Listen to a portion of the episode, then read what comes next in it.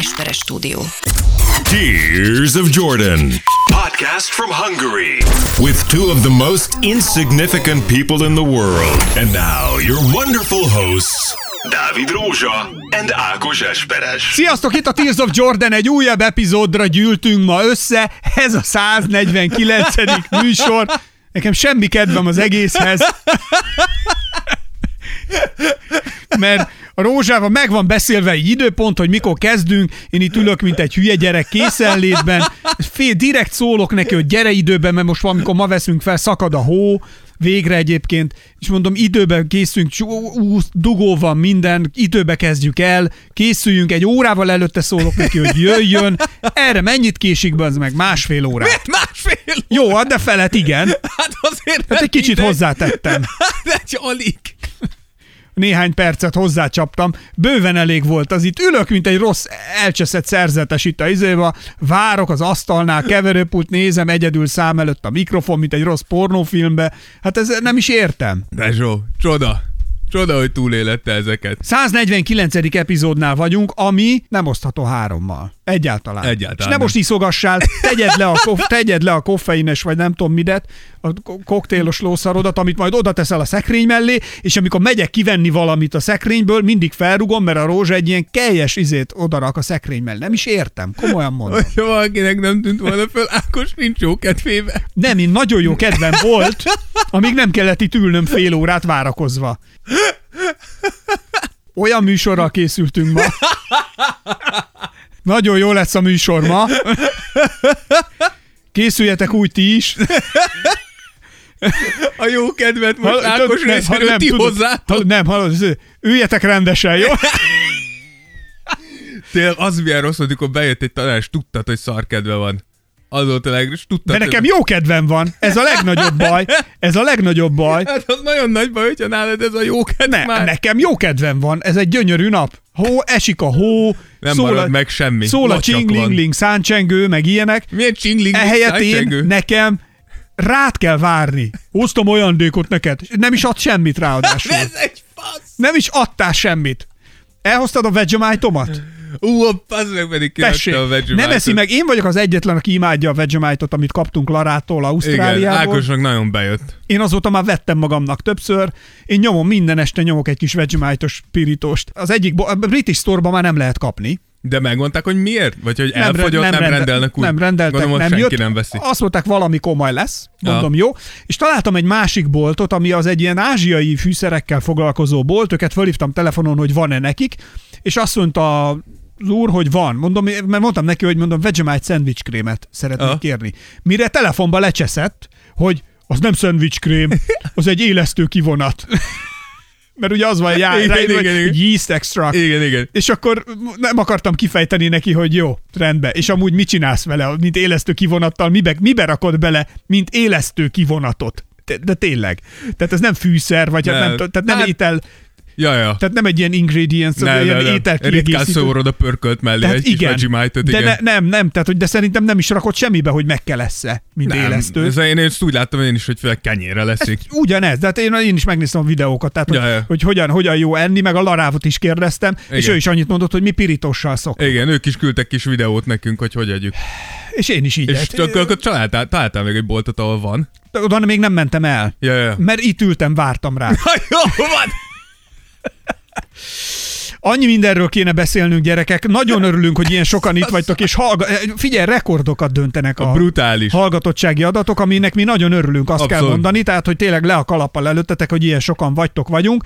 Úgyhogy, és, és külön azért is nagyon nagy respekt, hogy ilyen sokan támogattok bennünket Patreonon, nem is álmunkba. Tehát amikor valaha megszülettem én, valaha. akkor én nem gondoltam, hogy egyszer majd lesz egy Patreon csatornán egy ekkora támogatói közösség. Hogy valaha is ennyi ember bármiben is támogat minket. Igen. Tehát, hogy így nem, nem, ezt még nem is, éltük meg. Számomra is hihetetlen. Tehát általában ez úgy szokott lenni, hogy nem mész innen! Menjetek el innen, mit kerestek már? Ne, főleg gyerekkorunkban átmentünk valahol biciklivel, valahol érett a barack. Dobáltok minket kővel. Szedjünk egy kicsit. Mit csináltok itt? takarodjatok. Nem, meg otthon is. Na, hallgassál most már el. Igen, nehéz volt, mert ha hazamentél, onnan is elküldtek, igen. De ha kijöttél, onnan is. Igen, és most meg itt meg, itt meg itt vannak, meg azt mondják, hogy kedvesek jó, velünk, kedvesek velünk, ha kiteszünk, nagyon sok kommentünk érkezik. Ajaj. Tehát ezek mind, mind csuda jó dolgok. A száznegyvennyolcadik epizódunk, ami ugye a vihar előtti csendről, nem tudom, mit csinált, értekezett, és a vihar előtti csendben ugye azt néztük, hogy melyik játékosok mennek valahova, vagy indulhatnak el valamerre, vagy kellene elmenniük, és melyek azok a játékosok, akik a teljesítményük alapján rohadjanak meg ott, ahol vannak. Tehát röviden összefoglalva, ennyi. Igen. És ugye ennek kapcsán kulminálódott az egyik játékosban, méghozzá Doncsicsban az egyik kérdésünk, ugye, hogy vajon kitart-e ő a Dallas mellett. És ez igen. volt a szavazásunk is igen. egyébként Spotify-on, amire lehetett szavazni. Ugye kitart-e ilyen körülmények mellett Doncic a Dallasnál, és két verzióban lehetett választani, és hetvennégy huszonhat százalékban a győzött az egy, az A verzió az volt, hogy Doncic hűséges típus, ő is szobrot akar magának a főtéren. Ez huszonhat százalékot kapott. Tehát, hogy ez nem nyert. A B, ha nem tesznek köré egy rendes csapatot, úgy húz el máshova, hogy csak a lengőajtót nézhetik mögötte. Volt a B verzió, ami hetvennégy százalékot kapott. É, én is egyetértek ezzel. Doncic nem az, szerintem se az. Ez a srác túlságosan szeret nyerni ahhoz, hogy azt mondja, hogy jó, el... tögykölődök itt én egy nyolc-tíz éve. Ez hogy lehet, hogy amikor leül Mark Cuban-nel és azt mondja neki, hogy figyelj, mondani akarok valamit, én elmegyek. Ez, ez a beszélgetést hogyan, nem tudom elképzelni, érted? Mark ez... Cuban mit csinál? Mert amúgy őszintén mi marad, mi marad a Dallasnak, ha a Doncic nincs? Hát figyelj, Mark Cubannek úgy kell gondolkozni, hogy, hogy, tehát, hogy akkor, hogyha tudod, hogy Doncic menni akar, de Doncic úgy lett korrekt, ha korrekt akar lenni, hogy azt mondja, hogy figyeljetek, van még mondjuk egy év a szerződésemből, ha ez lehet, én nem fogok aláírni. Tök mindegy, mit aha. csináltak, és akkor Cuban mondta, hogy azt a kollégám megpróbálom elcserélni. Ez az egyetlen egy, amit, amit am, hogyha korrekt akar lenni Doncic, de ha nem akar korrekt lenni, akkor simán csinálhatja azt, hogy nem szól semmit. De mikor lejár szerződése, akkor meg jön Cuban, hogy itt az új szent, köszönöm. De miért kéne, nézd, ha én egy sztár vagyok, akkor és, és mondjuk egy, van egy general manager, vagy egy tulajdonos, ugye, akkor szerintem nem nekem, mint sztárnak kell proaktívnak lenni, hanem a, legyen a csapat, aki körüludvarol engem, hiszen én húzom ki őket, tehát nem nekem kell azt mondani, hogy gyerekek, én egy év múlva nem fogok aláírni, hanem én már jövök, érted, én vagyok a menedzser, akkor is te vagy mondjuk Doncic, akkor majd jövök és mondom, hogy figyelj, szia, akkor az van, hogy ezek a terveink, ennyi pénzt különítünk el, ezt fogjuk itt tenni, őt hozzuk ide, őt nem, és akkor azt mondom, hogy jó, jó, jó, emellett sem maradok, köszönöm. De... És akkor ennyi, de az, hogy most én menjek és mondjam, hogy figyelj, csináljátok már a dolgotokat, mert így nem maradok itt úgy, hogy húzom az igát, megizzadok a pályán, érted? Me, me, nem? Megizzadok. Kimele, kimelegszem a meccsen. Bőrpírom lesz. Nem? Tehát bőr, bőrpíromva kimelegszem a meccseken. Hát akkor ez... Hát valamit csináljatok már ti is, nem? Tehát, hogy én azért... Tehát érted, megizzad az vizes az oknim a végére, amikor levetem. Hát valamit azért ti is. Igen. Szedjetek össze. Ez által amúgy abban van igazad, hogy ez azért szokott így működni, mert hogyha mondjuk egy év van hátra, akkor a, mondjuk Doncic szerződéséből, akkor a Dallas adhat neki egy idő előtti szerződés hosszabbítást, mielőtt lejárna. És akkor ott, ha mondjuk jön a gé em, vagy Cuban, és azt mondja, hogy figyelj Doncic, mi odaadnánk ezt az idő előtti hosszabbítást, akkor valószínűleg már ott kiugrik a, a bokorba, hogy mondja Doncic, hogy adhatod, de én ezt nem fogom aláírni. Tessék. Hát jó, csak... Tehát, hogy... Na jó, de ha én general manager vagy tulajdonos vagyok, nem akarom el, nem akarok tiszta lapokat. Tök jó, most nézem újra, a Hertha bé es cé-nél kiesik a Hertha megint állítólag a, az első ligából. Ott, ott van Dárdai most, nem? A Fenitőt már kirúgták egy éve onnét. Azt hittem, hogy azóta visszahívták. Most mert ez, ők így táncolnak oda-vissza, ez nem? Van most. Ez a pávatánc megy most már itt, ez a tönderende, tönderende, ezt, ezt csinálgatják most már itt, és igazából most akarják megint azt, hogy Dárdai hogy újra visszahozzák Dárdai? A Lothar Matthäus már nyilatkozott, hogy Dárdai az egyetlen megoldás, vissza kell hozni a Dárdait, meg ilyenek, és csak azért mondom, hogy elolvastam, miket nyilatkozott a Dárdai, és csak a, ide visszakapcsolódik, hogy amit a Cubannek meg a Doncic relációban is lenni kéne. A Dárdai azt mondta, hogy ő neki megvannak a feltételei, hogy hogyan vállal el egy ilyen csapatot, meg ennek a menedzselését, és azt mondta, és ez egy tök, szerintem ez egy baromi fontos mondat, hogy őszinte embereket akarok magam köré. És ez a legkeményebb, mert az őszinteség, az fáj, hogyha szar csinálok, mondják persze meg. Tehát, hogy nekem ne burkolják, meg csomagolják be, meg játszmál meg, de ha jót csinálunk is, akkor is és valami hiba volt, őszintén meg szembe kell nézni. Különben nem fogunk eredményt elérni, ha nem nézek szembe a hiányosságainkkal. A mi műsorunknál is a Tears of Jordan ezért halad, mert a te hiányosságaiddal én folyamatosan kell, hogy szembenézzek, és így, így tudunk előre haladni, mert szám, tudom, hogy jó, akkor ezt úgy csináljuk, hogy, mert a Dávid lemarad, érted? Így.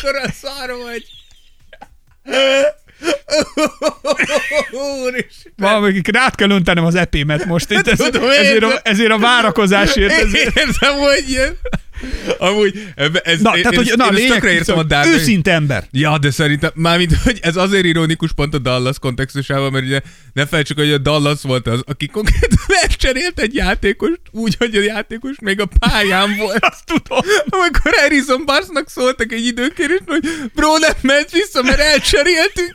És látszott a csávon, hogy nem hiszi el, hogy ilyen szinte hátba szúrták, hogy nem hiszi el, hogy ennyire nem transzparens egy franchise, hogy így hagyják, hogy kif... Tehát, hogy ha elcserélted Harrison Barnes a második negyed, negyedik percében, akkor te ezt órákkal, sőt napokkal előtte tudtad, hogy ez folyik, hát ez nem hirtelen jött, de nem szóltál volna a szerencsétlen, menjél csak nyugodtan, bazdmeg szóljatok már Barnesnak, hogy ne... Ez, ez konkrétan saját élményből tudom elmesélni, nagyon közeli barátaimmal jár történt, meg kettővel is, két különböző cégnél, konkrétan két különböző cégnél, mind a kettő egy rádió volt, az egyikben, sőt mind a kettőben, ebédidőben lementek kajálni, meg az egyik az délelőtt történt, hogy lementek egyet kávézni, meg megbeszélni valamit egy nagy sok emeletes épület aljában.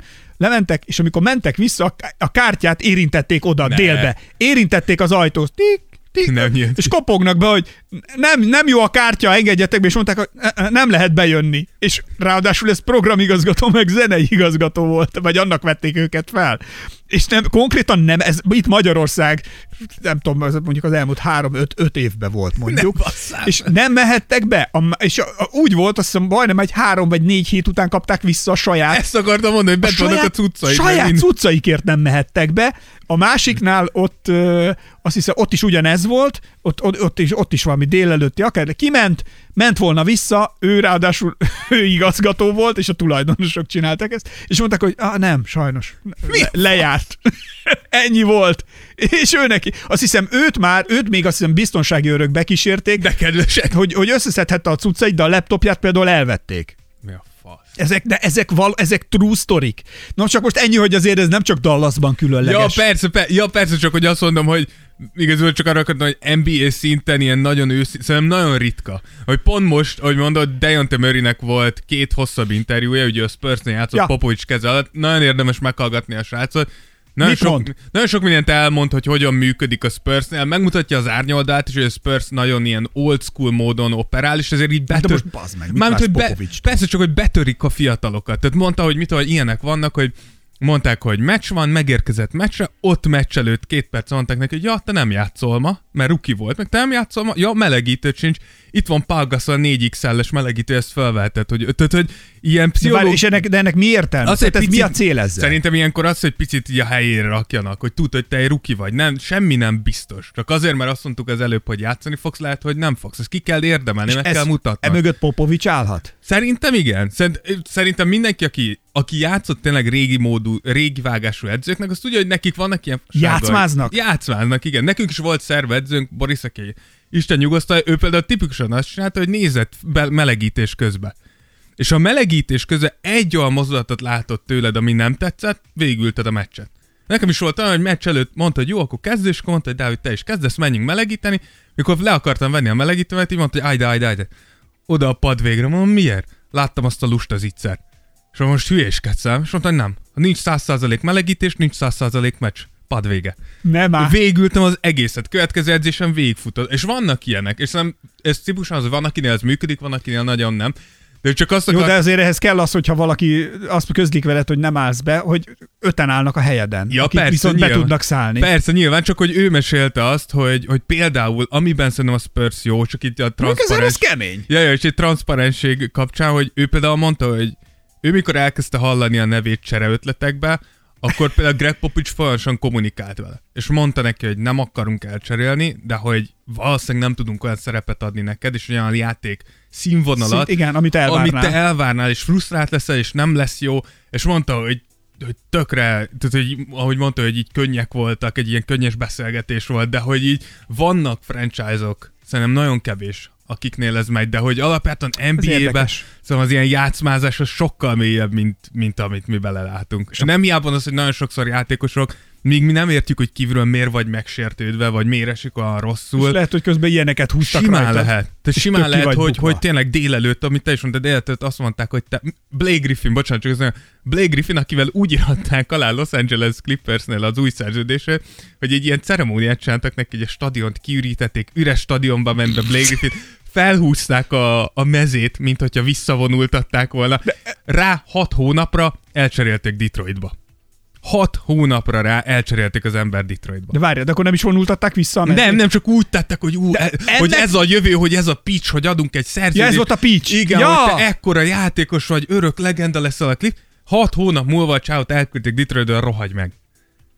Érted? Ezért, figyelj ide. Tehát, hogy ezek amúgy tényleg nagyon nehezen feldolgozható. Főleg úgy, hogy azért egy en bé á játékosként brutális sokat beleteszel, normál esetben nyilván beleteszel abba, hogy hogy tudj teljesíteni a csapatodnak. Azt mondta, most néztem egy Graham Nortot, csak arról, hogy a Peach meg, hogy, hogy milyen, ja, ja. Hogy, hogy, hogy így bánnak, vagy ilyen szarul kezelik igen, a játékosokat igen, igen. sokszor, vagy szarul bánnak velük.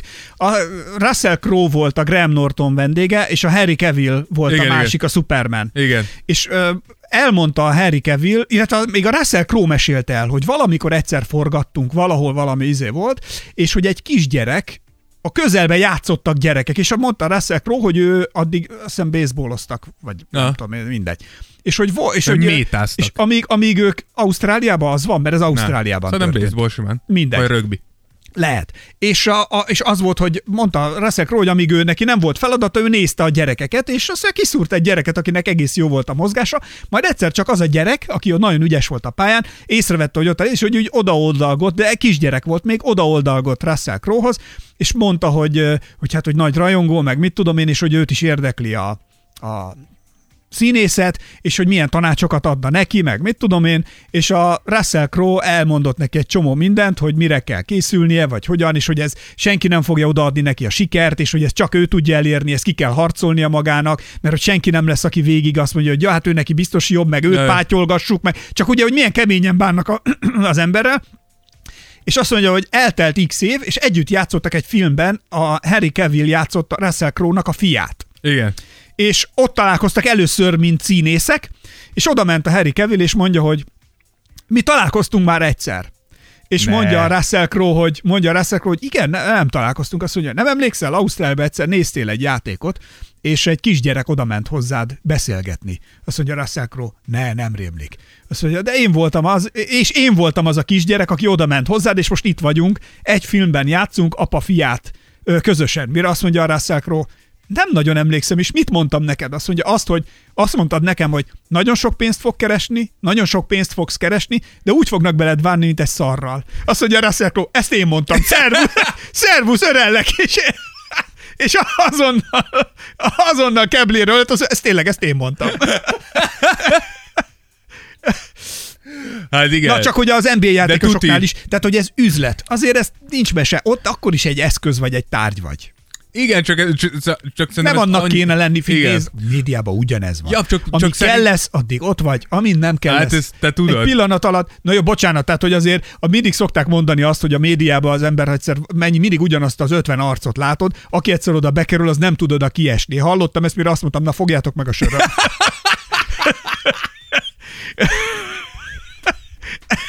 Tehát, hogy azért ezt...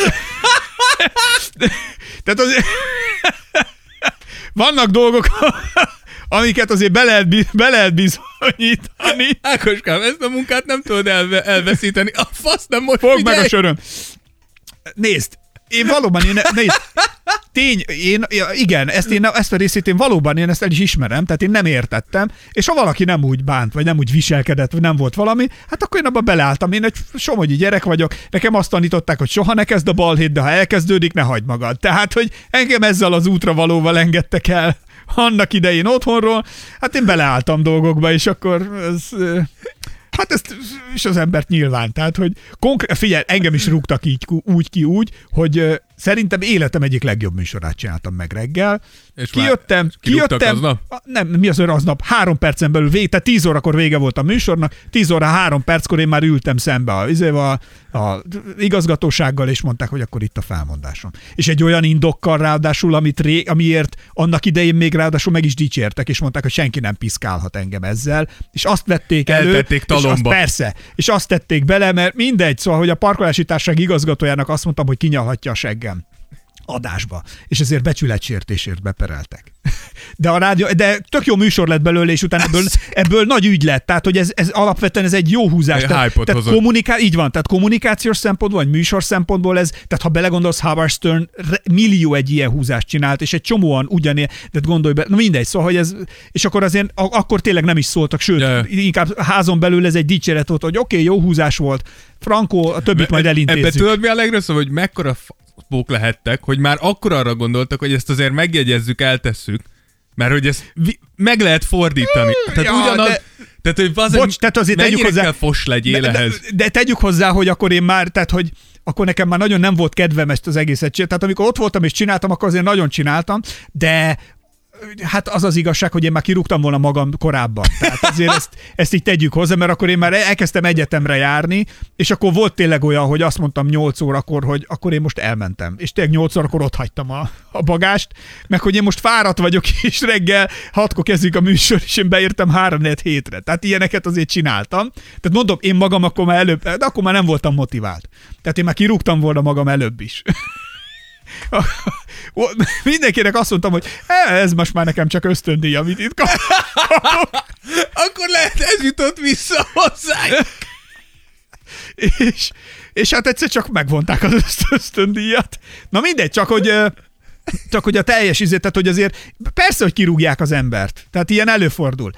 Tegyük ki, majd legyen ez a nagy közös kérdésünk, kitesszük Spotify-ra, hogy kit rúgtak ki eddig a legváratlanabbul és a legfurcsább módon, jó? Majd ez jó. Lehet, lehet a sztorink egyik része. Jó, jó. Na mindegy. Szóval akkor ezt lehetett megtudni Popovicséknál ja, is, igen, ilyen játszmázások igen, vannak. Igen, érdemes végighallgatni a srácom, mert te egy, egy hosszú, egy jó egyórás interjú, de, de szerintem tök érdekes, már ritkán hallasz Spurs játékosokat a Spurs rendszeréről tényleg őszintén nyilatkozni. És nem mondott rosszakat, nyilván tény is, ki lejön az, hogy a Spurs van akinek való, és van olyan játékos, akinek, akinek nagyon nem, nem is lesz. Aki, így van, igen. Így van. Na mindegy, szóval csak Dárdai Pálnál is az igen. őszintesség a fontos, és visszabontjuk Don- Doncsicsnál és igen. Mark Cubanék között a Dallasnál is az őszintesség egy fontos dolog lenne. Nem tudjuk, akkor szerintem Doncsics holnap kérne egy cserét, hogyha már Cuban minden is... tudna.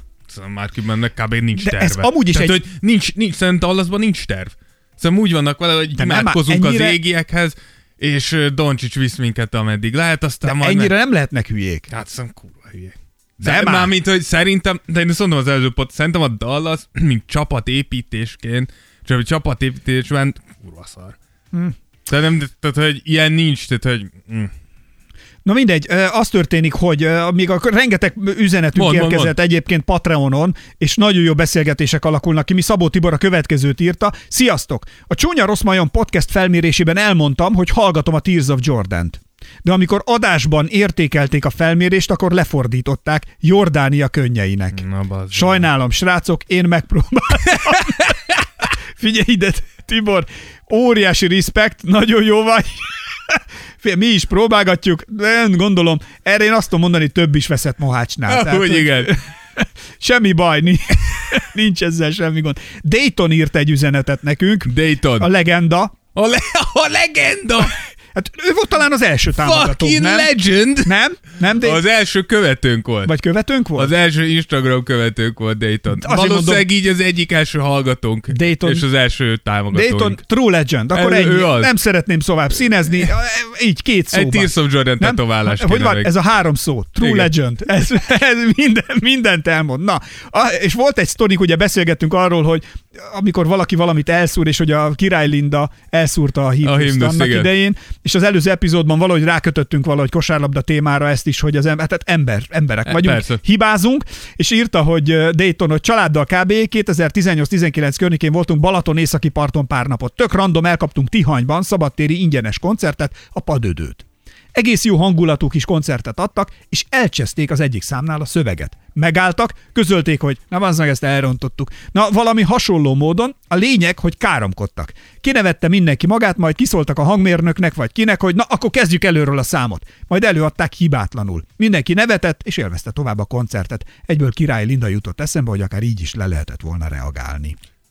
Szerintem ebben igaza van, bár nem tudom, hogyha a himnusz elrontása után káronkodsz egyet, és kiszólsz, hogy egy, kezdjük újra. Az egy fajsúlyosabb. Azért az... Istenem. Na bassza, kezdjük újra Józsikával.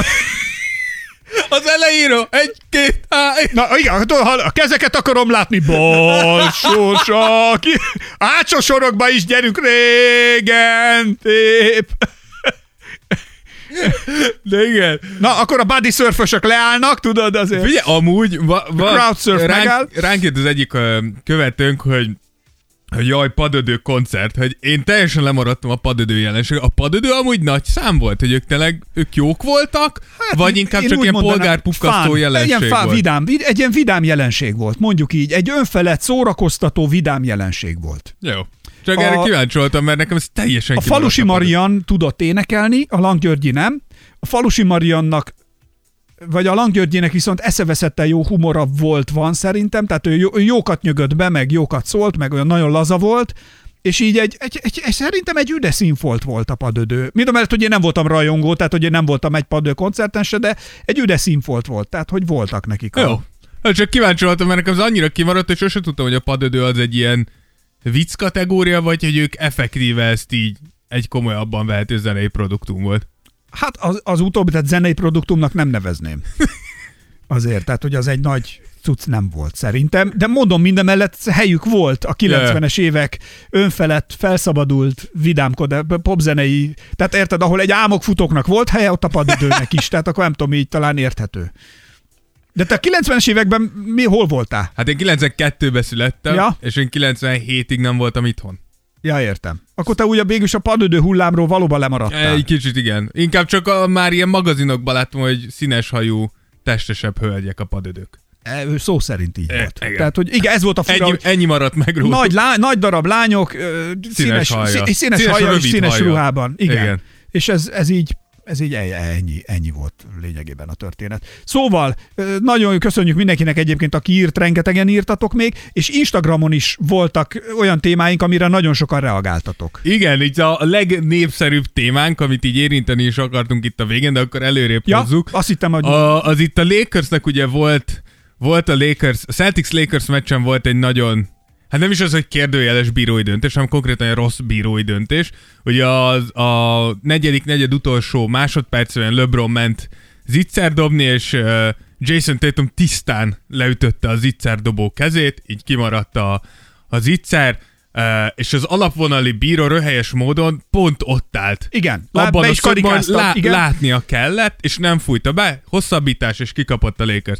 Nyilván az egyik oldal az volt, hogy LeBron reakciója rengeteg mémet szült, mert LeBron tényleg úgy tett, minthogyha, nem tudom, minthogyha meglőtték volna háromszor. Én egy picit... Tehát, hogy... Hiszt is picsa. Figyelj, én erre mindig azt mondom, hogy hogyha LeBron nem reagál valamire, akkor az a baj, ha LeBron reagál valamire, akkor az a baj, tehát, hogy nagyon nyerni nem lehet. Én úgy gondolom, hogy, hogy harmincnyolc évesen, mikor a le... te is tudod, hogy egy szar, szara csapat felépítés, a fos az egész. Igen.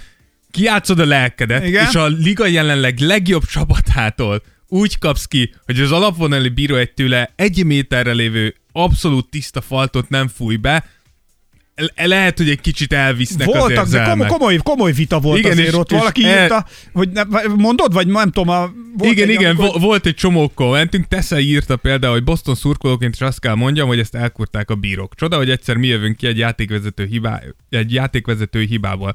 Nem volt megérdemelt győzelem, ilyen szarjátékkal bárkit elvert volna hússzal. Az volt a szerencse, hogy a Lakers ellen játszottunk.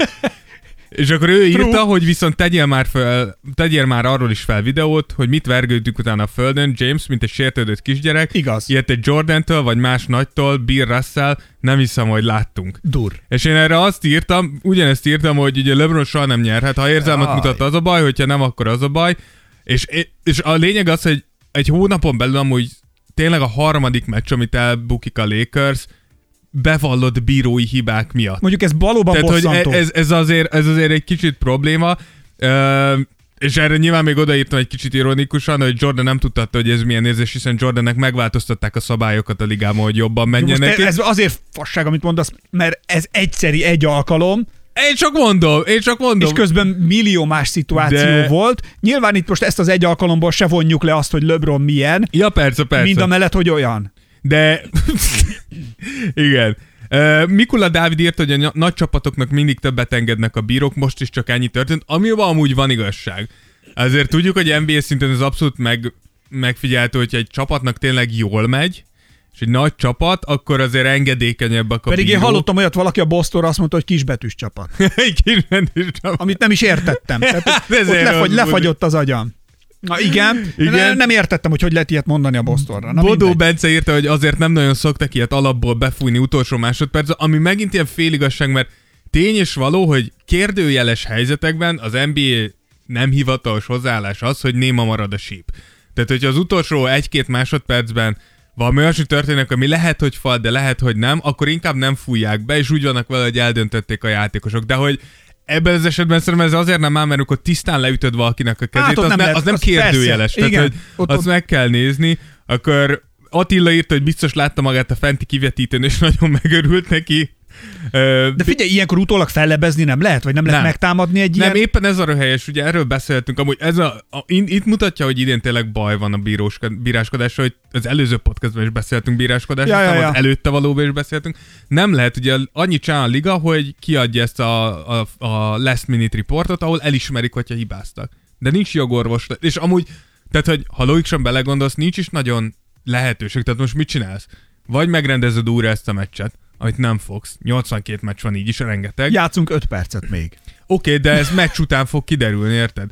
Tehát, hogy akkor visszahívod a csapatokat, újra játszotok még öt percet, tehát nem, ez nem lehet. Én, én szerintem a röhelyes az. Ez olyan, mint a vart használni a foci meccsen. De, pont, de pontosan ez kéne. Tehát ugye van, van ugye a coaching challenge, vagyis az edzőknek a challenge, amit meccsenként egyszer eljátszhatnak, hogy egy, egy fújást... Bemegy az edző, és büntetőt dobnak. Tényleg egy ilyen edzői egy, a, egy-egy. Milyen jó lenne? Jó, ezt nem hogy... tudjuk, ki gyerte meg, és akkor Popovics, Tájlú, egy-egy. Hát nem, ugyanígy kéne az ukrán-orosz háborút is, nem? Egy Putyin-Zelenszky ellen? Hát nem. Adom. Hát gondolj bele. Gondolj, Zelenszky megverné hogy... Putyint. Nézd, nálunk viszont gondolj bele, mi magyarok, lehet, hogy egy csomó ilyen bunyót megnyernénk. Tehát akikre főni ráfekszik, mind meghal. Nem? Tehát lehet, hogy világ, nagyhatalom lennénk. Mondjuk Helmut Kohl már kár, hogy visszavonult, mert azért ő, ha ráfeküdne főnére, azért ott lenne egy passzírozás, ott lenne egy kis gatyarotyogtatás, de amúgy, amúgy mindenki slank, meg jól néz ki. Főni meg végiggurul mindenkin, és vége. Amúgy mikor volt, volt eseményi egyetemen birkózásunk, akkor én nagyon sokszor alkalmaztam ezt a taktikát, hogy csak ráfeküdtem az ellenfelemre, és nem próbáltam meg semmit, csak rajta maradni, és nem tudtak fölállni. Úgyhogy ez egy, ez egy létező taktika. Az történt, vándortáborban voltunk, és birkóz, a tesi tanárunk elkezdett valahogy, ilyen birkózást is tanított néha, és birkózásban, és így fogta, és elkezdett engem így összecsomagolni. Aha. Hát meg volt hozzá az ereje is, technikája is, meg ilyenek, én meg nem tudom, mennyi voltam, tíz éves, tehát kb. És a csávó elkövette azt a stratégiai hibát, hogy így engem így félbehajtott lényegében, hogy a, tudod, így meggörbült a gerincem, a lábaimat felnyomta a fejem fölé. Igen. Tehát így ilyen, nem tudom, így összehajtott teljesen, és így elkezdett így rugózni rajtam, így, rr, rr, így, így nyomogatott lefelé. Viszont, és ez nem szándékos volt, én telibe arcon fingottam. Azt akartam mondani. Telibe, amiről nem, tehát ki, konkrétan ki, ki nyomta belőlem a szuszt, és én nem gondoltam, hogy jön belőlem, mert nem voltam ura ezeknek a pukiknak, és telibe arcon nyomtam a szakállas mókust, aminek azért örültem, azt kell mondanom akkor. Kicsit szégyeltem, mert többiek is ott voltak, de titkon azt mondtam, hogy ez jókor jött. Megmentette az életemet. Ez, ez jó volt, ez megmentette az életemet. Tehát, hogy erre, erre az ember váratlanul rá tud ilyenre szaladni. Na igen, szóval, hogy, hogy tényleg, tényleg gáz. Nagy Attila is írt nekünk, hogy Boston fanként is mondom, hogy falt volt, sőt, előtte Jaylen Brown plusz egye is furcsa volt nekem. Néha a Bostonnak is lehet szerencséje, és Jamesnek nem. És a bírói teljesítmény írta, hogy nem vagyok biztos, hogy ezt a játéksebességet le lehet követni. És azt szerintem tök igaz, hogy a bírónak tized másodpercei vannak a fújásra, szerintem idegesítőek sok létkal van már így is, egy szemszögből látja, ha látja, az adott szituációt, vészjátszás után már neki is könnyebben menne hely, helyes ítélet hozatal. És ebben igaza van, hogy de hogy szerintem itt kéne felismerni a ligának, hogy lehet, hogy annyira gyors lett a játék, hogy muszáj behoznod a technológiát. Vagy, tehát, hogy... vagy beteszem még egy alaponali bírót. De szerintem, szerintem simán, tehát hogy nem mondom, ezt nehezen tudom elgondolni, hogy elképzelni, hogy ezt nem látta a bíró. De abban igazán Attilának, hogy annyira gyors a játék, és nem tudom, hogy bárki, és bárki aki fújt vi- már meccset. Videóval meg tök vissza lehetne követni. Na, igen, aki fújt már meccset, szóval, hogy aki fújt már meccset, igen. Hogy én, én, én, én csak néhány meccset, én nyilván nem is, nem is vagyok bíró, tehát konkrétan nem is tudom, hogy hogy kell, tehát ezt meg kell tanulnod, hogy hol, mikor, hogy kell helyezkedned, hogy jól... Hogy a ritmusa meglegyen, persze, és minden idegszállat arra rajta kell lenni. Hiába nézed, na, nagyon nehéz, és ez nem en bé á, csak milyen a haverjaidat nézed, ahogy játszanak. De gondolj bele, most csak egy, hogy egy, egy döntőt milyen lehet fújni. Brutális. Mekkora felelősség. Brutális, főleg akkor... Most fújjak, ne fújjak, én leszek a hülye, megváltoztatom, lehet, hogy a bajnoki címen múlik a dolog. Plusz ne felejtsd el, hogy most már ugye úgy van, hogy befújja a bíró, és öt másodperc múlva fölötted kivetítik. A Jumbotronon ott lesz a kivetítés. És akkor azt nem lehet visszavonni? Nem. Pedig na, ez kéne. Na, hát én, ez ennyi én lenne én ezt az mondom, egész. Hogy szerintem azt kéne csinálni az en bé á-nek, hogy mondjuk az utolsó egy percben minden bírói ítélet visszanézhető, hogyha úgy érzik a bírók, hogy kérdőjeles döntés. És lenne egy szupervisor az asztalnál kint. Va, van is, de van is. De sőt, van, az a... en bé á, van az en bé á Replay Center, ők segítenek a bíróknak. De ezt mondom, tehát hogy a bírónak létezik. Kéne egy olyan, hogy mit tudom én, ha mind a két kezét a levegőbe emeli, most csak mondtam valamit, akkor az mit jelent amúgy? Megadta magát a Puskásnak. De, de, de azon kívül, hogy ha mind a két kezét a levegőbe emeli, akkor az azt jelenti, hogy látott valamit, de nem biztos benne, vagyis kéri, hogy vetítsék neki vissza. Kimegy a szupervisorhoz a pálya szélére, kamera, visszanézik. Már, tehát én a visszajátszást, mint néző itthon látom, és konkrétan tizenöt másodpercen belül látom, hogy hülyeség történt. Igen, igen, igen. Akkor ő miért nem tudja azt mondani, hogy oké, okay, szupervisorral tanácskozott, ez történt, te ide mész, te oda mész, te ezt csinálod, én azt csinálom. Én is, én is ezt mondom, hogy szerintem simán lehetne egy ilyet, hogy egy percen belül nem edzőtől függen a bírók saját belátás szerint, hogyha úgy érzik, hogy ez egy necces szitu, akkor nézzék meg most. Ne, ettől nem lesz annyival hosszabb a meccs. Csak félek, hogy egy elnefelesedik a De azért mondom, hogy az ut- én azért mondom, hogy csak egy perc. Az utolsó egy perc. Aha. Tehát, hogy nem ne az egész meccset, mert akkor tényleg en ef el lesz belőle, de az utolsó egy perc, szerintem, ha nyolc perccel hosszabbak lesznek a meccsek is, megéri, hogy az ilyeneket el... És most tök mindegy, mert amúgy olvastam, hogy... Plusz, ugye ezek a szoros meccsek, ezt szeretem nézni, szeretek, mint néző, engagement, ja, per- ott maradok. Persze, persze, persze. Azért mondom, hogy szerintem nem, nem lenne belőle gond, de ez tény is, hogy idén Idén mondjam bárkivel, hiszen brutálisan rossz a bírói teljesítmény. Na, nagyon-nagyon rossz. Na mindegy. A száznegyvenkilencedik podcasttel kapcsolatban arra gyűltünk ma össze, kedves barátaim, kedves feleim itt az úrban, hogy uh, igazából a, elmegyünk egy nagyon szép hotelbe ebben, a, ebben az epizódban, és olyan játékosokat szedtünk össze, konkrétan ugye tízet.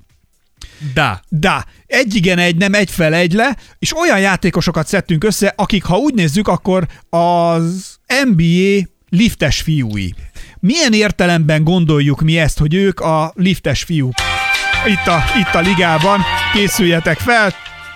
Tehát, hogy milyen szinten ők a liftes fiúk? Olyan szempontból ők a liftes fiúk, hogyha ők a pályán vannak, akkor a hatásuk az lesz, hogyha megnyomnak egy gombot, a lift felfelé indul el, méghozzá a superior lakosztályba, a luxus lakosztályba, vagy pedig, ha a pályán vannak, akkor megindul lefelé a lift, és kikötnek az aluljáróban, vagy a, mi az a pincében. Pinyóban. Tehát, hogy ki, kikötnek, kikötnek lent egész, egész mélyen a basementben. Tehát itt...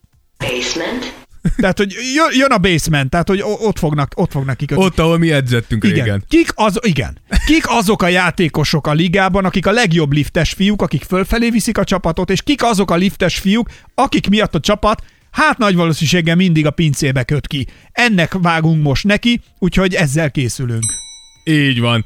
És akkor kezdjük egy, kezdjük egy lefelé menetellel. Na nézzük. Hogy csak azért, hogy a végén fönt kössünk ki. Itt van, tessék, indul, indul lefelé a lift. Yes. Ezek lift hangok? Csupa lift hangon van mára egyébként. Tehát akkor mehetünk lefelé, Dávid, tehát hogy akkor becsuktam, ezért ez már lefelé megy. Jó, és a lift kezelő... A lift kezelőnk most Klay Thompson. Klay Thompson, mint lift kezelő, igen? Igen, mi is említettük már Klaynek az idei szenvedéseit. Itt a lift zene hozzá. És ugye reménykedtünk, hogy ez csak egy átmeneti dolog. Aha. Na, itt megyünk lefelé, gyerünk. Itt a szezon közepére azt kell mondjuk, hogy Ez valami nyolc emeletet megyünk lefelé. Milyen hosszú ez a, milyen hosszú ez a lejárat, nem? Gyerünk, Dávid, hát szedd össze már magad. Na, szóval azt kell mondjuk, hogy Klay idén talán többet árt, mint használ a Golden State-nek. Tehát, hogy akkor ők lefelé mennek emiatt. Így van, így van. És ha valaki úgy gondolná, hogy ez kicsit erős kijelentés, lehet nyilván ezzel vitatkozni, de hogyha azt mondom, hogy mondjuk Klay Thompson ötven százalékban visszahoz, visszafogja a csapatot, és ötven százalékban lendíti csak előre. Akkor maradnak a földszinten. Tehát, igen, de, de hogy Klay Thompson, tehát az egykori Klay Thompson mércéhez mérve, az egy nagyon komoly visszaesés. Tőle többet várnak. Tehát, hogy igen. Milyen érveid vannak arra, hogy ő bizony a pincébe viszi a csapatot? Figyelj, nem arról van szó, hogy, hogy ő tehetne arról, hogy a Golden State, tehát nem, nem ő tehet egy személyben arról, hogy a Jó, Golden világos. State ott áll, ahol áll, mert nyilván ebben benne van a csapatkémiával kapcsolatos problémák és a fiataloknak a vártnál lassabb fejlődése, de talán éppen ezért jön ki sokkal jobban a Klay Thompsonnal kapcsolatos problémák, mert ugye pont, ha nincsen meg a szokásos csapatkémia, mások nem tudnak fellépni, pont akkor próbálsz meg rátámaszkodni a veteránjaidra, a Currykre, Greenekre, Klay Thompsonokra, hogy majd ők addig, amíg a többiek nem tudnak feljönni, majd jobban ott tartják a csapatot, ahol kéne, és így sokkal jobban kijön az, hogy Klay jelenleg nem képes erre. És a legfurcsább az, hogy ugye tavaly tért vissza két éves kihagyásból, és tavaly, mikor visszatért frissen az Achilles éstértsérüléséből, jobban játszott, mint idén, miközben elvileg ugye több ideje volt, hogy utolérje magát. Ugye akkor húsz egész négy pontot átlagolt, negyvenhárom százalékos mezőny és harmincnyolc egész öt százalékos tripla mutatókkal, és nyilván ezek nem nagyon jó számok, de azok után, sérülések után, amiken ő átment, azt mondtuk, hogy ez rendben van. Idén huszonegy pont, negyvenegy százalékos mezőny százalékkal és harminckilenc százalékos triplázással, ami Klay Thompsontól harminc percet játszva elképesztően kevés, főleg, hogyha hozzátesszük azt, hogyha szá- támadásban szenved, de védekezésben hozná azt, amit t- szintén tudunk, hogy egykor tudod hozni. Tehát egy erősebb pornófaktorral, mert hogy rend... láttunk felnőtt filmet mi már liftben. Így. Láttunk? Hogy ne láttunk volna. Sőt, én még ott is... Te el... láttál én, meg? Én a, leg, amit, a legkülönlegesebb, amit láttam, az ott, ahol te a, ahol, ahol te a feleséget kezét megkérted konkrétan. Komolyan? A, izé, a, hogy hívják? Budavári felvonó, vagy mi az? Láttál ott pornót? Tök egy, tök véletlen, figyelj, jöttem haza a várból, a borfesztiválról. Jó, hogy élő dolgoztam. Pornót láttál? Nem. Ja. Azt csak csináltam a vároldalban. De ez egy másik történet. Konkrétan, ugye véget ért a fesztivál, nem tudom, éjjel egy körül, vagy nem tudom, hazajöttem, gyalog jöttem le a várból, serere, serere, volt körülbelül fél három, mire megfürödtem, összekészülöttem, stb. És leültem még egy, mondom, egy negyed órára, és végiglapoztam a tévét, és ilyenkor éjfél után, vagy egy után szoktak elindulni a felnőtt a csatornák, a, hogy hívják, a, nem tudom, mi volt a csatorna neve, és amikor arra értem, azt láttam csak, hogy a budavári siklónban konkrétan lent beszállt egy fiú meg egy lány, lehet, hogy családalapításon gondolkodtak, ah, csak lehet, rosszul kezdték egyébként, mert szerintem, tehát a fiú, tehát ha oda csinálja, ahova csinálta, akkor abban nem lesz gyerek. gyerek. Igen. Ah. És hogy mentek, és, és elindultak a liftbe, és mire fölértek, végeztek. És gyerek? A gyerekről, ne, utána láttam egy sorozatot a gyerekekről, de abban ők nem voltak benne, tehát hogy ez... A Spektrumon volt egy a gyerekvárásról, de abban ők nem szerepeltek. Abban nem, abba ők, nem, abba ők nem voltak benne. Abban a liftben, amiben te mentél fel, vagy budavári sikló, vagy akármi, abban ott egy nagyon komoly akcióba vágtak, csak amíg felértek. Azt vágod, hogy volt Kínában egy ilyen csávó, ki elment a feleségével orvoshoz, hogy mondták az orvosnak, hogy nem értik, hogy évek óta próbálkoznak, és nem esik terve a feleség. Nem mondod, és másik oldalról próbálták? Mondhatok őket, hogyha oda nyomja, nem is fog. Nem áll. Az milyen? Jó, mondjuk ezek, az ilyen gusztustalanságot nem szeretem, bevallom. Csinálni oké, okay, de beszélni róla.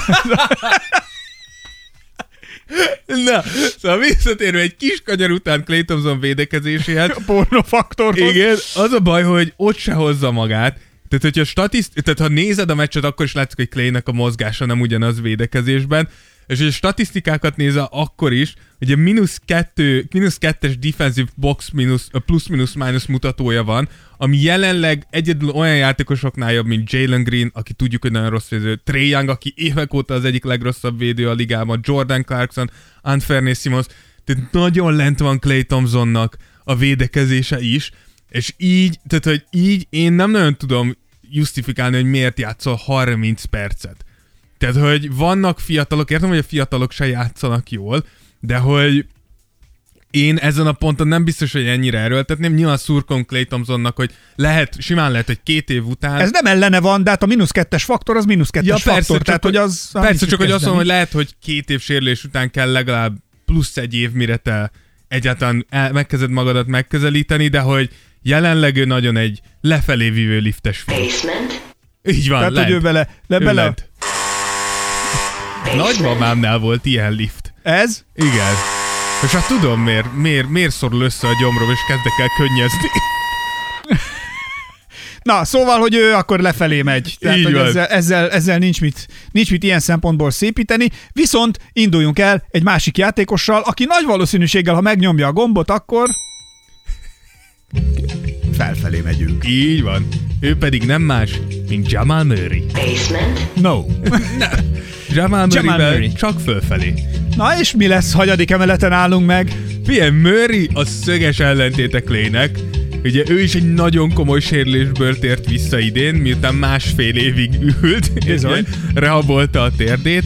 Az első tizenöt meccsén érződött rajta, hogy még nem teljesen magabiztos. Érzed ezt a zenét? Ja, szóval, hogy én élvezem. Na azért, mert még emelkedik a lift vele, gyerünk, gyerünk. Igen, az első tizenöt meccsén érződött, hogy nem az igazi, tizenhat egész négy pontot, öt gólpaszt, átlagolt negyvenkét százalékos mezőny és harmincnégy százalékos triplázással, ami érthető és várható volt egy ja. ilyen sérülés után.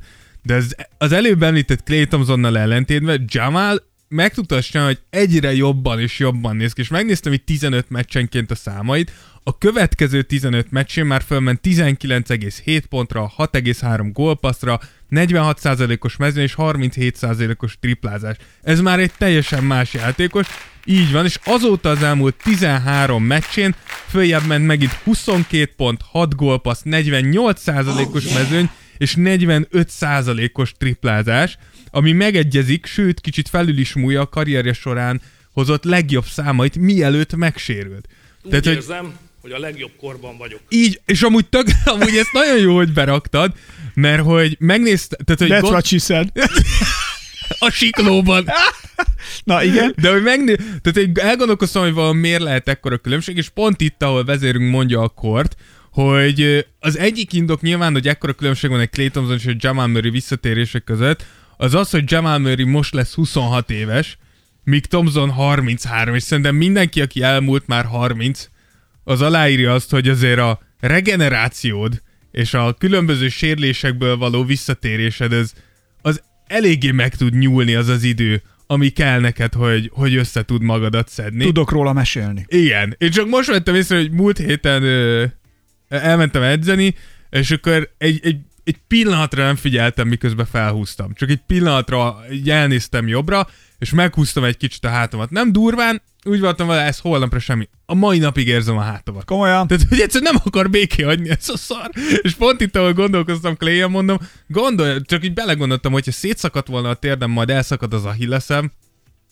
Nem, nem tudom, hogy mi maradt volna belőlem. Tehát, hogy, hát csak azért is mondom, hogy egyrészt nyilván Jamal Murray dicsérete, de nyilván Klay Thompsonnak nem lehúzzuk, de jelenleg lehúzza a csapatát, de Jamal nagyon jó, és amit még ide raktam, hogy szerintem amúgy hatalmas faktor az, hogy Jamal Murray Nikola Jokic-sal játszik együtt. Mert szerintem Jokicnál jelenleg nincsen jobb játékos, aki könnyebb ajtó-ablak helyzeteket hozna neked létre. És akkor jössz vissza sérülésből, az, hogy nem neked kell extra keményen dolgozni azért, hogy helyzetbe kerüljön. Van egy ilyen generációs tehetség melletted, aki meg fogja neked teremteni. Neked csak arra kell figyelni, hogy a terészed rendben legyen.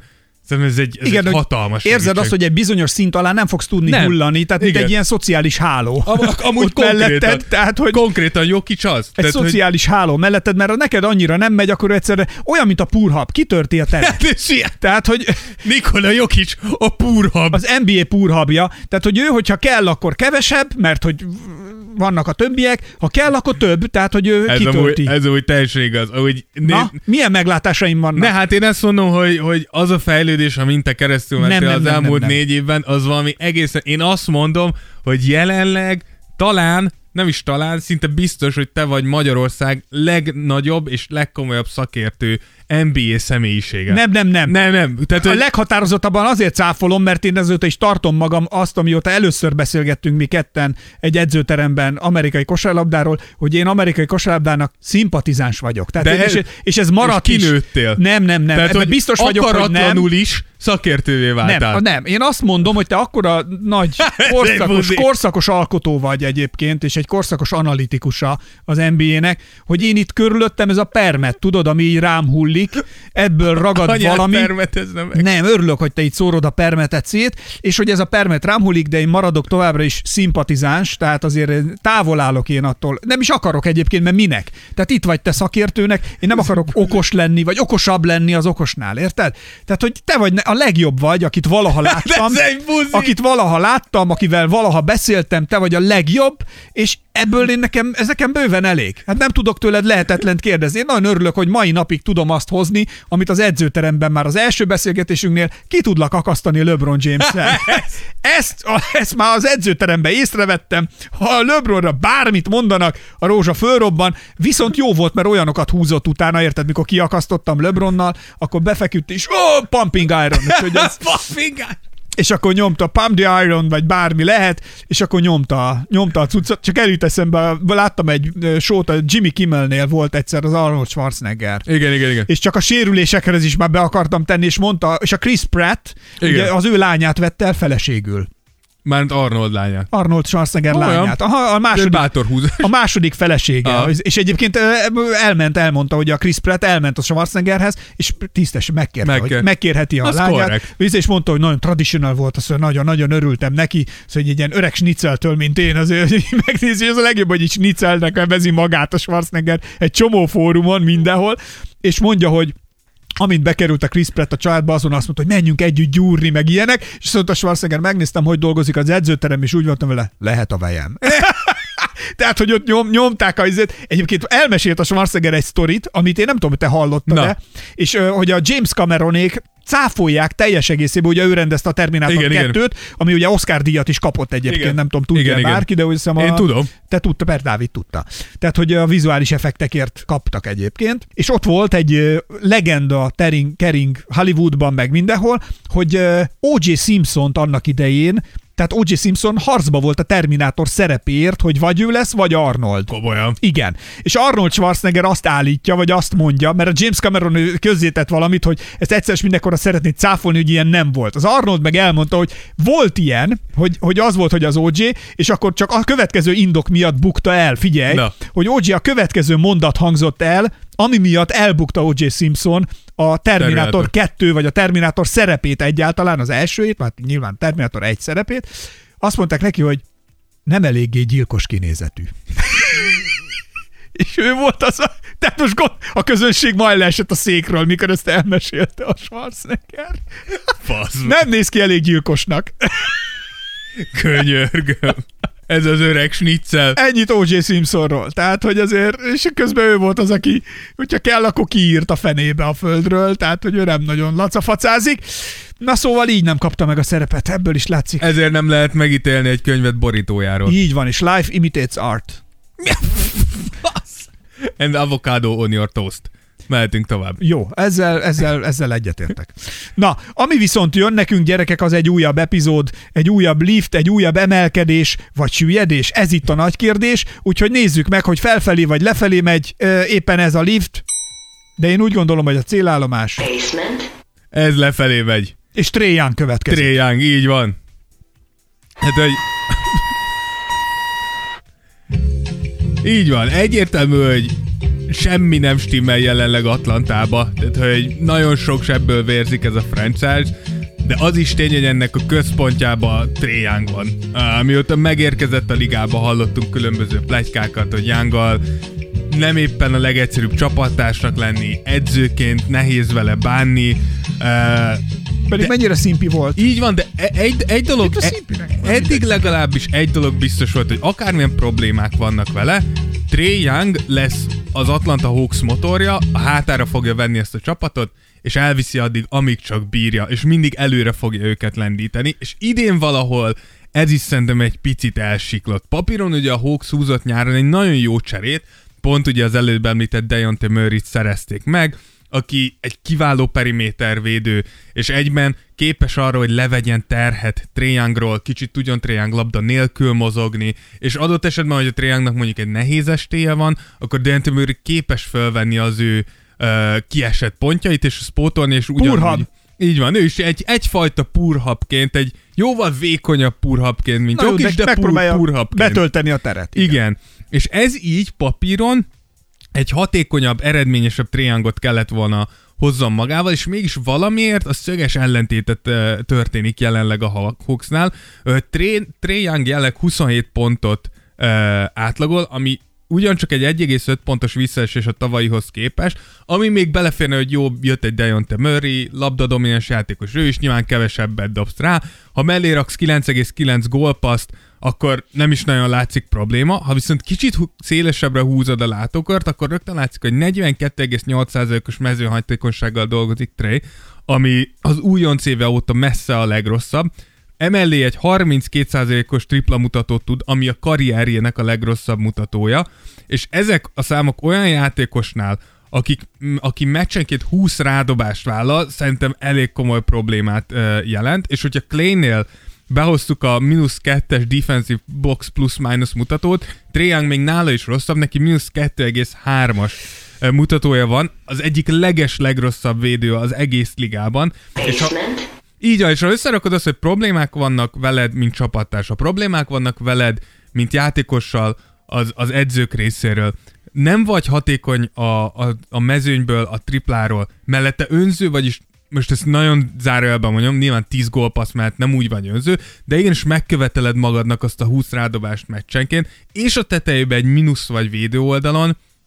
Szerintem, amíg Trae Young nem jön rá arra, és ezt beszéltük Doncsicsnál, és kicsit más kontextusban, de párhuzam van a két játékos között abban, hogy Doncsicsnak és Trae Youngnak is rá kell jönnie, hogy hogyan tudok én jobb csapattárs lenni, és ezáltal jobb játékos. És ez nagyon nehéz ilyen játékosoknak szem kontextusba helyezni, hiszen mind Doncic, mind Trae Young, mind, mind egyének, mint játékosok önmagukban elképesztő tehetségesek. Tehát nagyon nehéz rájönnöd azt, arra, hogy neked akkor is fejlődnöd kell bizonyos szegmenseiben ennek a játéknak, ami lehet, hogy a csapattársaibdal való bánásmód, a döntéshozatal, tök mindegy. De Trae Youngnak is magába kell néznie, hogy lehetek-e én a vezér, és lehetek-e egy sikeres csapatnak az első embere, hogyha bizonyos dolgokon nem, nem vagyok hajlandó változtatni. Mert mindig mondjuk a védekezés csak is kizárólag hozzáállás kérdése. Lehet száznyolcvanhárom centi, de ha küzdesz, mint a malac, az meg fog látszódni. Ha küzdesz, mint a malac, de a fizikai limitációid miatt továbbra is lesznek veled problémák, sokkal szívesebben állnak be mögéd a csapattársaid. Hogyha azt látják, hogy nem megy éppen a játék, és nem vagy hatékony, de lejjebb is vetted húsz rádobásra, mondjuk tizennégy rádobásra, ami ki nem kerülsz ebből a, a gödörből, akkor megint sokkal könnyebben odaállnak a csapattársaid. Ezeket észre kell venned, és észre kell venned, mikor lefelé húzod a csapatodat, mint például a Trae Youngból. Neki például lehetne egy jó előképe, vagy egy jó példa, hogy milyen irányba kéne tovább, mint mondjuk mint egy Reggie Miller-féle karrier, vagy egy Reggie Miller-féle játék, vagy az, ez, vagy az távol le, van le, ettől. Lehetne, de szerintem, szerintem Trae Young túl tehetséges ahhoz, hogy Reggie Miller legyen a, a kép. Nekem egy picit Allen Iverson jutott eszembe, csak vagy abból, Iverson, csak abból, mert Iverson is elég önző volt, de hogy Iverson, de Iverson ugyanilyen kicsi volt, Iverson alapjáraton szerintem belerakta, amit tudott védekezésben. Nem volt jó védő véletlenül se, és imádott támadni, de mikor tényleg kellett, akkor beleállt. De tényleg ott volt a seggében mindenki. Így van. Mindig. Így van. És, és hogy nézd meg ezeket a kicsi, azok az ilyen nagyon alacsony játékosok, akik tényleg sikeresek voltak. Védő oldalon sose voltak igazán jók. De mindegyikben közös lesz az, hogy a seggüket ledolgozták, hogy valahogy kompenzálják azt, hogy fizikailag nyilván nincsenek egy szinten az átlag en bé á játékossal. És ez szerintem minden, mindenkinek volt ilyen csapattárs. Nekem is volt ilyen csapattárs, aki elképesztően tehetséges, vagy sokkal tehetséges, mint bármelyikünk. De hogy látszott rajta, hogy ő azért van ott, hogy eldobja az összes dobást, és egy idő után ez rohadt idegesítő. Főleg, hogyha mondjuk van egy ilyen szakaszod, mikor nem is dobod be, tehát azt az egyetlen dolog, még az se, akkor, akkor igaz, tehát, hogy teljesen normális, hogy elkezdesz egy ilyen csapaton belül problémát gerjeszteni a viselkedésedre. Ezért jó, hogyha például, ugye mindig, az nekem mindig kedvenc, mindig eszembe jut és megmelengeti a szívem a Na. statisztikát, amikor a régi Bullsból nézzük, hogy a féregnek a statisztikája, tehát, hogy igazából nulla rádobás, Igen. nem tudom, nulla rádobás, de akármi. Nulla pont, nulla, nulla rádobás, nulla huszonöt lepattanó. És, és huszonhét blokk, lepattanó és tizenöt blokk értek. Tehát, hogy valaki, és akkor még egyszer a mémekre rá is szokták írni, hogy valaki megcsinálta a leckéjét ja, ez, ja. ezen a meccsen. De tehát, igen, hogy... igen, tehát hogy tud, tudnod kell, és hogyha valami nem megy, akkor meg kell próbálnod máshogy sikeresnek lenni. Tehát, hogy biztos vagyok benne, hogyha megnézed, Rodmannek is biztos, hogy lett volna, amit a meccs a hat lepattanót szedett. De valószínűleg, ha megnézed a meccset magát, akkor láttad volna, hogy viszont olyat melózott védő oldalon, ja.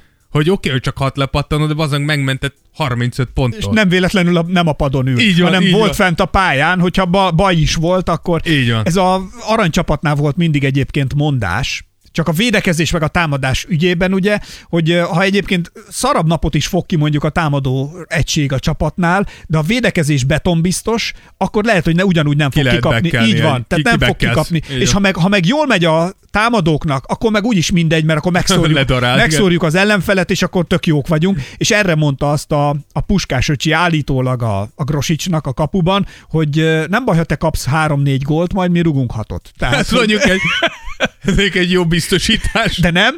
Nem baj, nyugodtan kapsz három-négy, majd mi rugunk hatot. És ez, egy, ez azért ez jó duma. Tehát, hogy majd mi mindig rugunk egyel többet, mint amennyit kapsz, jó? Nem? Meg megoldjuk. Trae Youngnál ez így működik, hogy Trae Young azt mondja, hogy én dobok harmincötöt, és mondják, hogy probléma az öreg, hogy kapunk rólad ötvenötöt. Na ez a, látod, ez a gond. Ez a baj. Ez a gond, és ez ilyenkor, hát ez a, az a baj, hogy ez egy... Ez egy lefelé járó. Basement, basement, basement. Mi ez az is lent? Basement. Ez basement. Ja, basement! Úgy nem érted, hogy ez basement. Basement. Ez az. Az. Tehát, hogy ez, ez a Hawks most a basement. Ez a basementbe megy. Na, nézzük, akkor jöhet egy... Egy fölfelé egy, tartó. Egy fölfelé tartó Al Horford. Játékra. Al Horfordra kellene most odafigyelnünk, úgyhogy őt is indítsuk el. Így van. Az, ez az ennek kurva jó. De várj, nála hozzá betom tenni ezt is, hogyha nagyon jól megy neki. Nem, ennyire azért nem a shit. Azért, tehát hogy én tudok egy... Ez, ez, ez kon- szuperszónikus. Concorde. Ez konkrét NASA. NASA, ja, igen? NASA és uh, Spacecraft. Lift off. Egyszer majd mi is megyünk egy olyat. Mikor tudod, csak így kimennek, egy picit súlytalanságba, és aztán visszajönnek. Bevállalnád? De olyan so... Félek, hogy hánynék. Miért hánynék? A súlytalanságba állítólag... Tehát, hogy ugye ott hajlamos vagy szédülni. Az... Mert ugye úgy van, hogy ugye a füledben vannak ezek a kis, amik az egyensúlyodért valami igen. kis csontocskák, amiben van valami folyadék is, meg ilyen, és ugye ott, ott óhatatlanul nem lefelé igen, megy, igen. Ami, ami a stabilitásunkat biztosítja, és nem tudom, hogy hogy reagálnék rá. Gyerekkoromban, amikor elvittek ilyen vidám izékba, vidám helyekre, park. Nem vidám park volt, mert vidám ezek ilyen... helyekre! Hát ez, mert az nem, nem vidám park Ákos, volt. Ez itt a temető, játsszál egyet! Mi ott szánkoztunk, teszem hozzá egyébként. Tehát nálunk ott volt a legnagyobb domb, és mi a temetőben szánkoztunk. De mindegy, ez lehet, hogy sok mindent megmagyaráz. De, igen. Na de ez nem vidám park volt, hanem ezek a ilyen vásárok, vagy ja, nem ja, tudom ja. mi, amikor... Majális. Tudom, majális. Egyébként a majális. Konkrétan nagyon, majális. Jó a, nagyon jó a példa. Ritka, hogy te tudsz valamit. Anyától szeret téged. És a majális... tudom. Az igaz. És a majálison volt az, hogy ezekre a kis pörgő akármikre beültél, és fullhánytam. Tehát félek, hogy nekem ez nem menne, amiket néztem ezeket a... Volt az űrkavbolyok, vagy melyik az a film, amiben ilyen a Tommy Lee Jones, nincs Clint meg. Eastwood, meg ilyenek ilyen régi űr, űrhajósokat összeszednek, mert valami elromlik az űrbe, vagy valami gond van, mert nem emlékszem pontosan a filmre. Jönnek az öregek, és megmentik a bolygót. Így van, és előszedik az öregeket, hogy akkor ő nekik föl kéne menni ajaj. Majd, és akkor ők majd valahogy megoldják a, a helyzetet. És na, ott, ott, ott láttam a kiképzés, az egész hosszú, hogy az öregeknek újra bele kell állni ezekbe a dolgokba. Az egyik nem lát, a másik nem tudom, de a négy gét mindegyik bírja. Szóval, hogy azért ezt... Gondolom. De, na mindegy, ott mutatták, mutatták hogy azt hogyan azt nem láttad, mikor őket? Egy űrhajós fent a... Mi, milyen, mi, hogy hívják azt? A station ami fent van? A nemzetközi űrállomás. A nemzetközi International űr... Space Station. Igen, hogy a csávó fölcsempészett egy gorilla jelmezt. Azt nem láttad? Hogyan? Hát így fölviszik, és fölcsempészett egy gorilla jelmezt, nem szólt senkinek, és egyik Nem áll. Egyik nap fölvette, akkor jaj, és elkezdett irohangálni az űrállomáson. De tudod, így súlytalanságban, és így mindenki beszart. Ez most komolyan. Egyszer csak egy kurva nagy ember, ilyen gorilla jelmezvény jött. Majd átküldöm a videót. Ezt nem láttam. De ez, ez valid? Ez én úgy tudom, hogy valid. Nem néztem nagyon utána, de... Hát hogyan lehet ilyet fölvinni? Hát, hát nyilván... nyilván hát szerintem ott minden mikromillimétert ellenőriznek. Nyilván a vezetőség tudta, csak gondolom úgy volt, hogy a többieknek nem szól. Ez volt az amusement része az űrben, nem? Hogy csapatépítő jelleggel. A, a, a baszeg valami elképesztően magányos lehet odafönt. Már hiába vannak körülötted, baszeg. Szóval hihetetlen ijesztő lehet. Én, én, én, ez a végtelenség, igen, egyébként. Meg az, hogy... hogy konkrétan ott van, most nem tudom, ott van egy húsz centis fal közted, és a biztos halál között. Tehát, hogy... Hát ez, ha így nézzük, nézd, ha mikor az autópályán megyek száz ötvennel... Amit nem szé- szoktál. Same shit. Amit nem szokott. Hát nem szoktam. Ha bárki hallgatná. száz ötöt mondott. Nem, azt mondom. Ja, tudom. De, de ha megyek, így mondtam. Ha, ha mennél. Nem megyek. Azt mondtam, hogy ha megyek, de én... nem megyek. Na, nem is ez a lényeg. Hanem, hogy ott is jó, ugyanaz. De azért nem ugyanaz. Azért ott egy ilyen végtelen, ilyen semmi van körülötted. Tehát, ezt is tesztelik pszichológusok, hogy, hogy ezt kibírod-e. Be, én megmondom mindegy, azt nem akarok mélyen belemenni, de hogy az emberiség, hogy hogyan tudja kezelni a végtelent.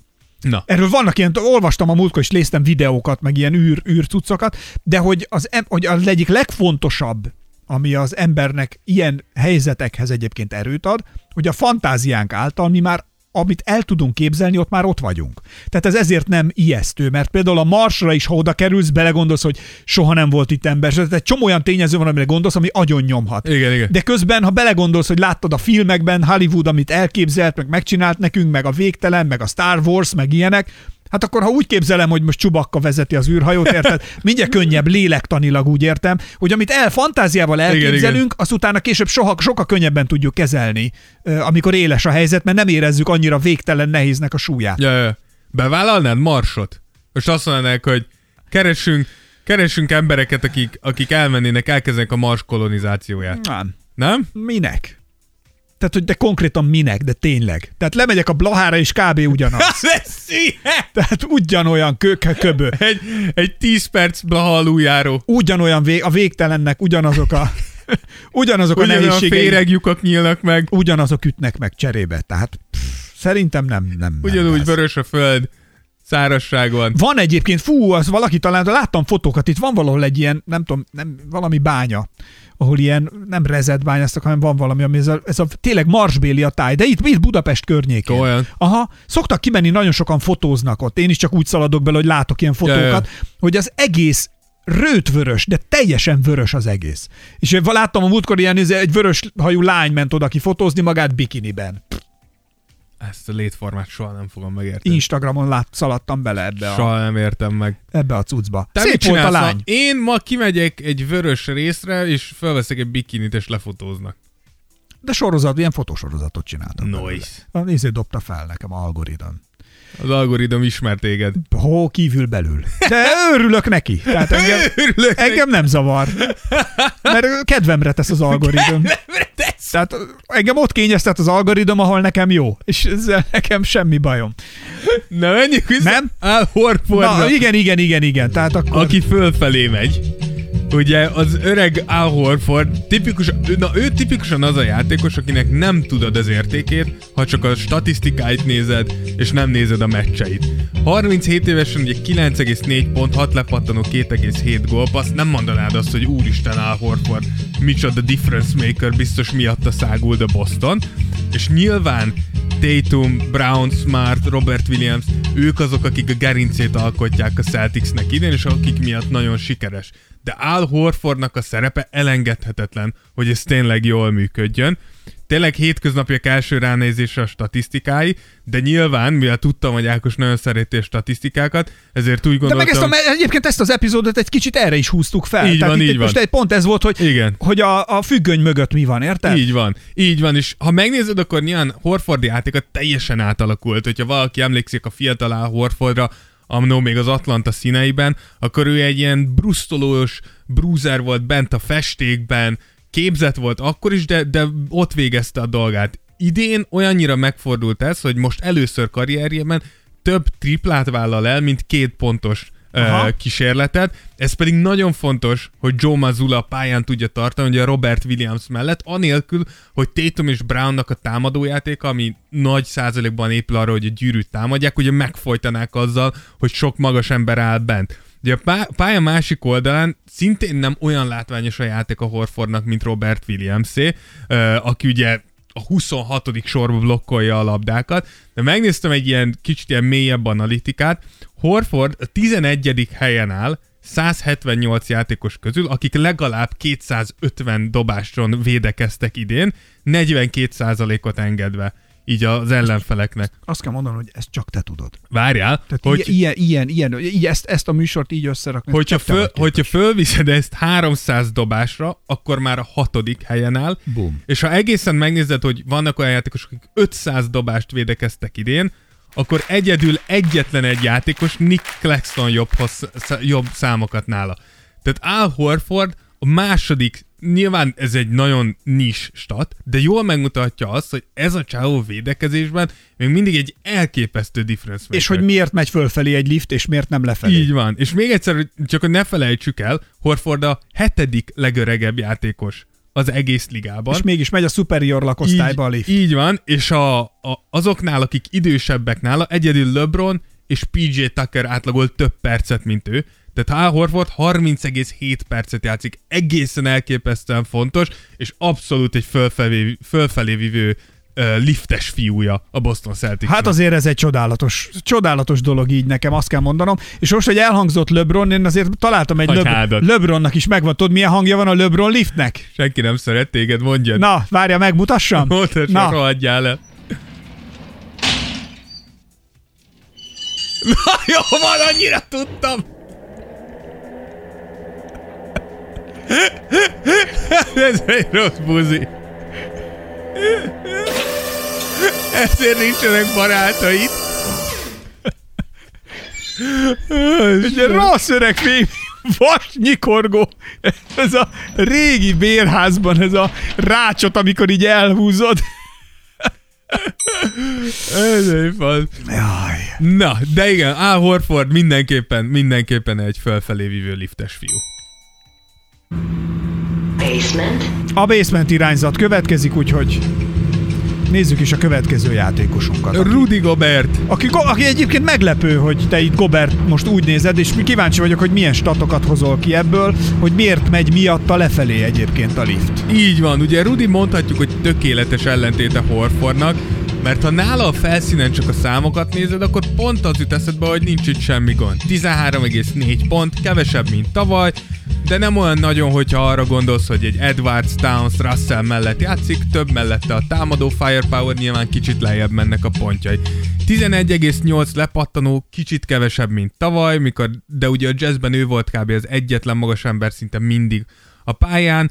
Itt nem, itt van mellette Towns, mások is tudnak lepattanózni, és így is a harmadik legjobb lepattanózó az egész ligában. És ugyanígy, hogyha hatékonyságot nézed, hatvanhét egész öt százalékos mezőnymutatóval a második Nic Claxton mögött. Így felmerül a kérdést, akkor miért mondjuk azt, hogy lefelé viszi, és ha nagyon röviden akarnám megfogalmazni, az az, amivel eddig mindig védtük Gobertet, és az, hogy Gobertnek a hatása a játékra nagyon visszaesett idén. És én is emlékszem, hogy egy évvel ezelőtt még mi is beszéltünk itt a podcastben a Gobert hatásra, és emlékszem, hogy ezzel védtük meg, hogy Gobertnek az elképesztő hatása a védekezésben, hogy, hogy nem merik támadni a gyűrűt, hogy inkább kifordulnak festékből, és ugyanígy beszéltünk annó a támadásban is, hogy igaz, hogy nem egy képzett befejező játékos, de mivel nagyon magas és könnyű oda löbbölni neki a labdát, ezért muszáj bent figyelned, nem tudod ott hagyni, és emiatt van egy olyan gravitáció a játékosnak,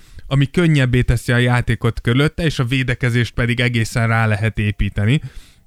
És ez az a hatás, amiért amúgy a nyáron a Wolves gyakorlatilag a fél keretét odaadta érte, és éppen ennek a hiánya az, ami miatt most úgy néz ki, hogy ez az egyik, minden idők egyik legrosszabb cseréje, legalábbis egyenlőre. És hogy miért mondom azt, hogy ez a hatás kicsit lejjebb ment?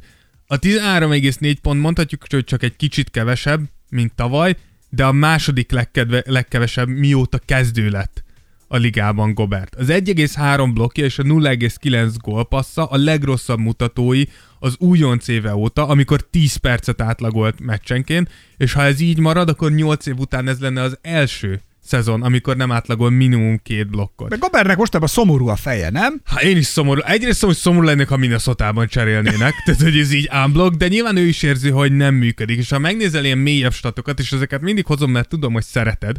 És ezt azért ezt is a műsort ho- erre találtuk ki. Ez, ezt azért is hoztam, mert ennek jó a neve, ez pedig a Raptor mutató, ami a Robust Algorithm Using Player Trafficking, Tracking and On and Off Ratings, ami gyakorlatilag röviden azt mutatja... Várj, ne arra úgy, ezt, ezt meg kell, hogy tapsoljam. Anyád! Azt mutatja, hogy egy... Sőt, várj, nézd, kapsz egy zenét is. Köz... Na, ez, na ez zene.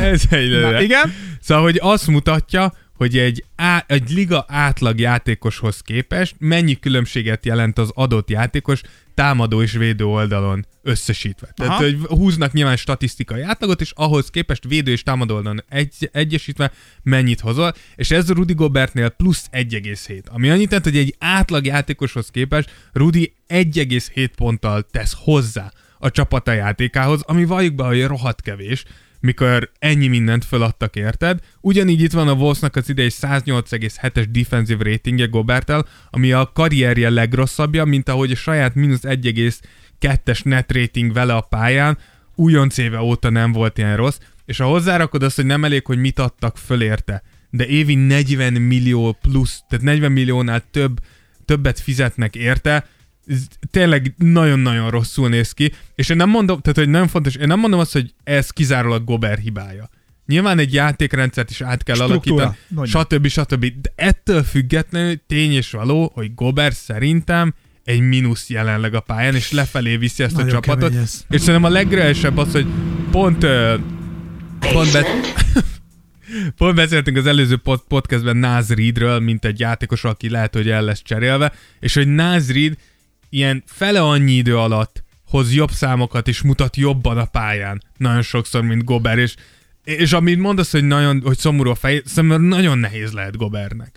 Tehát nagyon nehéz lehet, hogy Utahban úgymond megbukott, nyilván ő is és Donovan Mitchell, és ezért cserélték el őket, de nyilván úgy jött Minnesotába, hogy most megmutatom. Most megmutatom, hogy engem Utahban nem értékelták, hogy a szurkolók nem tudták fölmérni, hogy milyen értéket hozok én a pályára, és eljössz Minnesotában, és most a szezon felénél nagyon úgy néz ki, hogy nem alul értékeltek, hanem pont, hogy lehet picit felül értékeltek. Tényleg olyan szomorú kicsit, és lá- ez az a rossz, látszik, a színészetben látszik nagyon jól, amikor ugye valaki nem fókuszált, és nincs jelen igen. teljes mértékben a képernyőn, azt én, mint néző, tök leveszem. Hát te, mert te hihetetlen. Nem, hát nem, nem, nem, meg neked is azért ezzel a szemüveggel nagyon messzire látsz. És, és, és hogy szegény Gobertnél... Képzeld el, ha nem! A faszér lenne rajta! Tehát Gobertnél is egyébként én valahogy tényleg ezt érzem, hogy, hogy úgy olyan Tehát, hogy, el van veszve. A... Igen. Van, tehát de... látszik, hogy nem őszinte a mosolya. Abszolút nem. Abszolút nem. Tehát, hogy... És ez baj, mert... De, az, de, azért, de azért, mert nyilván, tehát, hogy érzi a nyomás, nyilván saját magától, érzi a nyomást a franchise-tól, a szurkolóktól, és közben mindenki tudja, hogy gyakorlatilag oda van ragadva. Mert senki nem fogja átvenni Rudy Gobert negyven millió dolláros szerződését jelenleg. Ilyen teljesítmény elcserélhetetlen az ember. Beszéltük a szezon elején, hogy a Lakers nem tudja elcserélni Russell Westbrookot, mert annyira rosszul játszik. Russell Westbrook most már játszik olyan jól, hogy amúgy cserélhető. Nem sokért, de cserélhető, valaki átvállalja. Rudy meg pont az ellenkezője. Tehát nagyon sokan gondoltuk azt, hogy jó, rengeteget feladtak érte, de ha Rudy tényleg Rudy lesz, akkor az elképesztő. És most ott tartunk, hogy nem, tud, nem találsz csapatot, aki átvenni úgy, mint értéket. Ha adsz mellé valamit, akkor átveszik. De hát bazeg, nyilván nem ez volt a terv, mikor odaadták a fél királyságot érte. Hű, a hétszázat neki. Így a... Na Feri, na te kellettél még. Így van. Na, viszont most valami jobb dolog következik, mert hogy egy föl, egy le, tehát nincs, hogy lent maradunk örökre nem, a basementbe, úgyhogy most én azt gondolom, tehát nincs az, hogy beragad csak a... Nincs. Nem, mert ez, tudod, ez...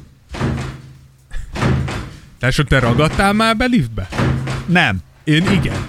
De olyat csináltam, hogy mentettem meg valakit, aki benne volt, be volt ragadva. És ezt hogy mentetted meg? Képzeld el, úgy volt, hogy szólt... Szétfeszítetted a vasat. Ellen, képzeld el, tudod, hogy mi történt? Megállt két ö, szint között igen. a lift.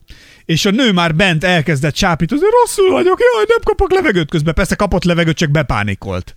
Mondtad neki, hogy anyám, ne parázzál! Nem, és képzeld el, jött egy idős ház, ez egy régi, régi belvárosi bérházban volt, és föl kellett Kerestél mennem, te fölmentem a padlásra, most figyelj, és ott volt egy ilyen hatalmas nagy kerék, amin ki lehetett hajtani ilyen kart, és kézzel megtekertem ezt a nagy kereket, hogy följött a lift addig, hogy, hogy a, a hölgyet kinyitották, és kiszabadították a liftből. Hero. És nekem fölkiabáltak, hogy jó, elég! És akkor én megálltam, és mire leértem, addigra a hölgyet már kiszedték a Man liftből. Man of Steel. Puszta kézzel fölnyomtam a liftet. Fölhúzott egy kilenc és fél tonnás liftet. Nem tudom, nem volt olyan nehéz szerintem. nyolc és fél tonnás liftet. És puszta kézzel. Pusz... Megfogta Sőt, a vasat, de nem is kett... elhajlította. Egy kézzel. Nagyon durva. A másikkal szivarozott. Egyébként az a jó benne, tudod, hogy egyébként tényleg nagyon jól ki van találva, mert a kerék, ami nagy volt, ugye, annak az, az, az volt. Így van. Tehát könnyű volt az áttét, mert a nagyon nagy kerékkel hajtottam egy picit. Igen, Tehát, igen. hogy így könnyű, nagyot kell, nagyot lehetett mozdítani rajta, mire lent egy kicsimet, és így tök sokat tekertem, és akkor a néni meg így Á. szépen Néni meg így szépen. Kibaszott híró. Utána visszavette az ingét a Superman jelmezre, visszarakta a szemvegét, és lement, hogy szia, Clark Kent. Ennyi. Ez, egy, ez voltál. Én akkor szerkesztő voltam. Egy, egyébként ezt ott történt, az Esti Sóder Fábri Sándorral című műsornak voltam az egyik munkatársa akkor. Elképesztő, és miből lesz a cserabogár. És miből leszek én most? Tehát, így van. Hogy, tehát, mindig milyen mélyre le... kell, hihetetlen. Nézd, mindig. Basement. Nem, Basement. Sose gondoltad volna, hogy ilyen mélyre tudsz és kerülni. És akkor mondták, hogy köszönöm, szerkesztő men. Szerkesztő men. Az lesz, amikor én beragadtam, Na, én, és én is egy volt? kicsit bepánikoltam. Mert egy, egy ilyen garázs komplexumnak a liftjébe ragadtam be, és tudod, ez a, vannak ezek a nagyon pici liftek. Tehát tényleg olyan, hogy beszállsz, és a vállad... Ja, ja, ja. Ott így bent voltunk, és a Csilla is velem, és bent voltunk egy negyed órát, és, és így már egy úgy voltam vele, hogy... Mondom, de de térelő nem... volt, vagy mobilon tudtál hívni, vagy, vagy a ne, gombot az nyomtad? Volt, nyomtam a gombot, nyom, megnyomtuk a gombot, és akkor a bácsi lent így jött, hogy mi van? Hát mondom, szerinted mi van, öreg? Kempingezünk az meg a rohadt liftedbe, mondom, húgjuk ki, jó, jó, majd telefonálj, mondom, nem majd telefonálj, mert megöllek, mondom, most telefonáljál. Ezt így mondtad neki, hogy megöllek? Hát ott, ott nagyon ledobtam a láncot, mert így éreztem, hogy így ömlik, így, így szorulok Szor, össze. Jönnek össze a liftfalak. Igen, igen, és akkor telefonáltunk, mondták, hogy jó, majd mindjárt jönnek, hát majd. Szerintük egy húsz-harminc perc, mire kijönnek, mondom, ne hülyéskedj velem húsz-harminc perc, aztán valahogy elindult a lift. Ne. De hogy ott bent voltunk egy tíz-tizenöt perc, és őszintén én rohadtul nem éreztem magamat hát kényelmesen. Főleg azért, mert... Oh, menjünk az űrbe, tesó, na? Mit szólsz? De na? Az más... Oda azt adnám, mennék, nem? De az más, fazek. Miért? Az, mint a repülő. Ugyanaz. A repülőtől se félek. A, de, a repülőtől ha... nem félek, egy lifttől. Úgy gondolom, hogyha, hogyha egy lift... Tehát ami egy... egy... Mi, veszély... Mi a veszélyesebb egy liftbe, mint egy űrhajóban? Nem tudom. Nem gondolnám, hogy veszélyesebb. Hát akkor meg minek parázol? De hogyha leesik... Szorítanak nagyon... a falak, bro! Fú, ez a szkafander! Jaj, nem, de adjanak rám egy nagyobbat! Tudsz mozogni. Aha. Miért a liftbe is? Hova? Hova mozogsz a liftbe? Te húsz centi jobbra, húsz centi balra. Hát a maximum, igen. Na, menjünk... Tehát, hogy van ilyen. Menjünk tovább a következő lift. Mondjad, amit akar, mondjad. Nem, csak eszembe jutott egy másik sztori. Na, mesélj. A, nem, hogy a, a, vannak, a, a Faludi Györgynél olvastam meg, hogy milyen, az mag, öreg Faludi. milyen magánzárkákba zárták egyébként be az embereket, és gondolj, mikor be vagy zárva Faludi... egy olyanba, hogy egy lépés előre, egy lépés hátra, és nincs több, és ott vagy egész nap. Én azért néztem most a videót az El Chapóról, hogy ő van állítólag... Azt nem Kápónak mondják? Nem tudom. Csápa lehet. Ez El Chapó. Nekem El jó. El Capó. Aha, hát na mindegy, főnök, bármelyik, a, bármelyik is ad. De, de én lehet, hogy én, hogy ő, én tanulok spanyolul. Ő van egy olyan börtönbe basszus, hogy, hogy azt hiszem húsz, nem hogy huszonhárom és fél órát van ilyen solitary confinementben, ugye ja, egyedül, egyedül, betonból, nem, egy öntött vasból van a vé cé, az ágya betonból van kiöntve, és az ablaka az, az égre néz, hogy ne lássa, hogy hol van. És semmi. tévéje nincs, semmi. Ott, ott lehet. És a kajái... Olvasni se olvashat? Ö, azt hiszem könyvtár van, de ezt ki kell érdemelni, és ő még nincs elég ideje bent, hogy megérdemelte volna. Aha. És annyi a kontaktja a külvilággal, hogy becsúsztatják neki egy tálcán az ételt. Mert bele lehet kattanni ám egy időt. Által most ezért, ezért kampányol a felesége, hogy nem azt kérte, hogy engedjék ki a börtönből, hanem csak, hogy emberi körülmények között, mert hogy bebizonyította tudományosan, hogy ez megbomlik. De hozzászom, hogy el, éppen elkezdtem, éppen elkezdtem sajnálni a csávót, mikor láttam egy, egy YouTube kommentet, aki így berakott ilyen linkeket, és akkor megnéztem, hogy mit csinált a kartája, és ja, akkor láttam, hogy élve nyúzott meg embereket, meg ilyenek, és akkor úgy mondtam, hogy tudod mit, rohagy meg ott, ahol vagy. A, hogy hívják, nem volt egy ilyen, láttam, hogy szintén eszem ezeknél a terroristák, valakik elkaptak egy amerikai srácot, akit ugyanilyen izébe bezártak, és egyedül volt, se, se té, se tova, Ő például elmondta, hogy ő azzal üt, amiatt nem bolondult meg, hogy a teljes Guns N' Roses albumokat szavalt, vagy mondta őket, meg énekelte, és azt mondta, hogy egész nap ez ment, és Guns N' Roses dalokat mondott. A faludinál őt is magánzárkába egy csomószor betették, és ugye ennek az lenne célja, hogy megbolondítsanak, igen, vagy igen, hogy ez rossz legyen. Ő konkrétan azt mondta, hogy neki két perc volt egy nap a magánzárkában, és úgy csinálta, hogy elkezdett, hát ugye ő költő, elkezdett verset írni fejben. És úgy csinálta, hogy megírt két sort, vagy kitalált két sort, akkor azt elmondta harmincszor, hogy megjegyezze, majd írt újabb két sort, akkor elmondta azt is harmincszor, majd utána a, Na, kettőt, a, kettőt, együtt. a kettőt együtt elmondtam, tudom, harminc-negyvenszer. És azt mondta, hogy egy nap írt két verset, és azt mondta, hogy és elment az egész napja úgy, hogy ő igazából fejben nem csinált más, mint gondolkodott, és írta a verseit. Hát ez nagyon, nagyon erősnek kell lenned ez mentálisan.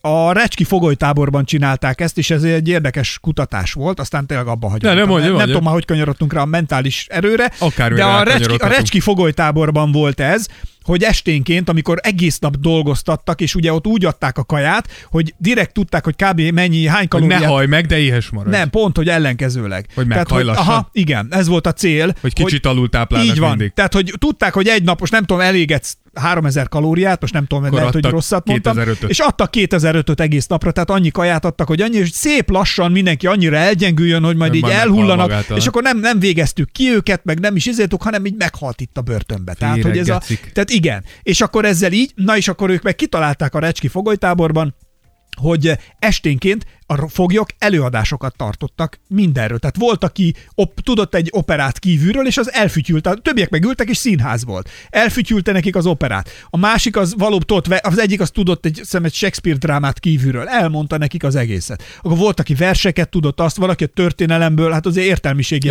ugye politikai foglyokat zártak oda, tehát voltak egyetemi tanárok, meg ilyenek, és mindenki tartott egy előadást este. És azok a foglyok, akik jártak erre az előadásra, azok nagyobb százalékban élték túl az egészet, úgyhogy a fáradtságuk, tehát az alvás idejük rovására Jaj. is elmentek, és közösségi élményben vettek részt, mint azok, akik azt mondták, hogy nem, fáradt vagyok, inkább lefekszem, azok előbb meghaltak, mint akik részt vettek. Ja, ez biztos, hogy rohadt sokat segít, hogy úgymond tartozol valahol, vagy ja. ez a tudat, hogy... Meg egyáltalán, igen, na, a kápótól indultunk, de a kápó hogy jutott eszedbe, azt nem tudom. Nem tudom, de menjünk fölfelé egy lifttel. A lifttel pedig akkor indulunk már is fölfelé.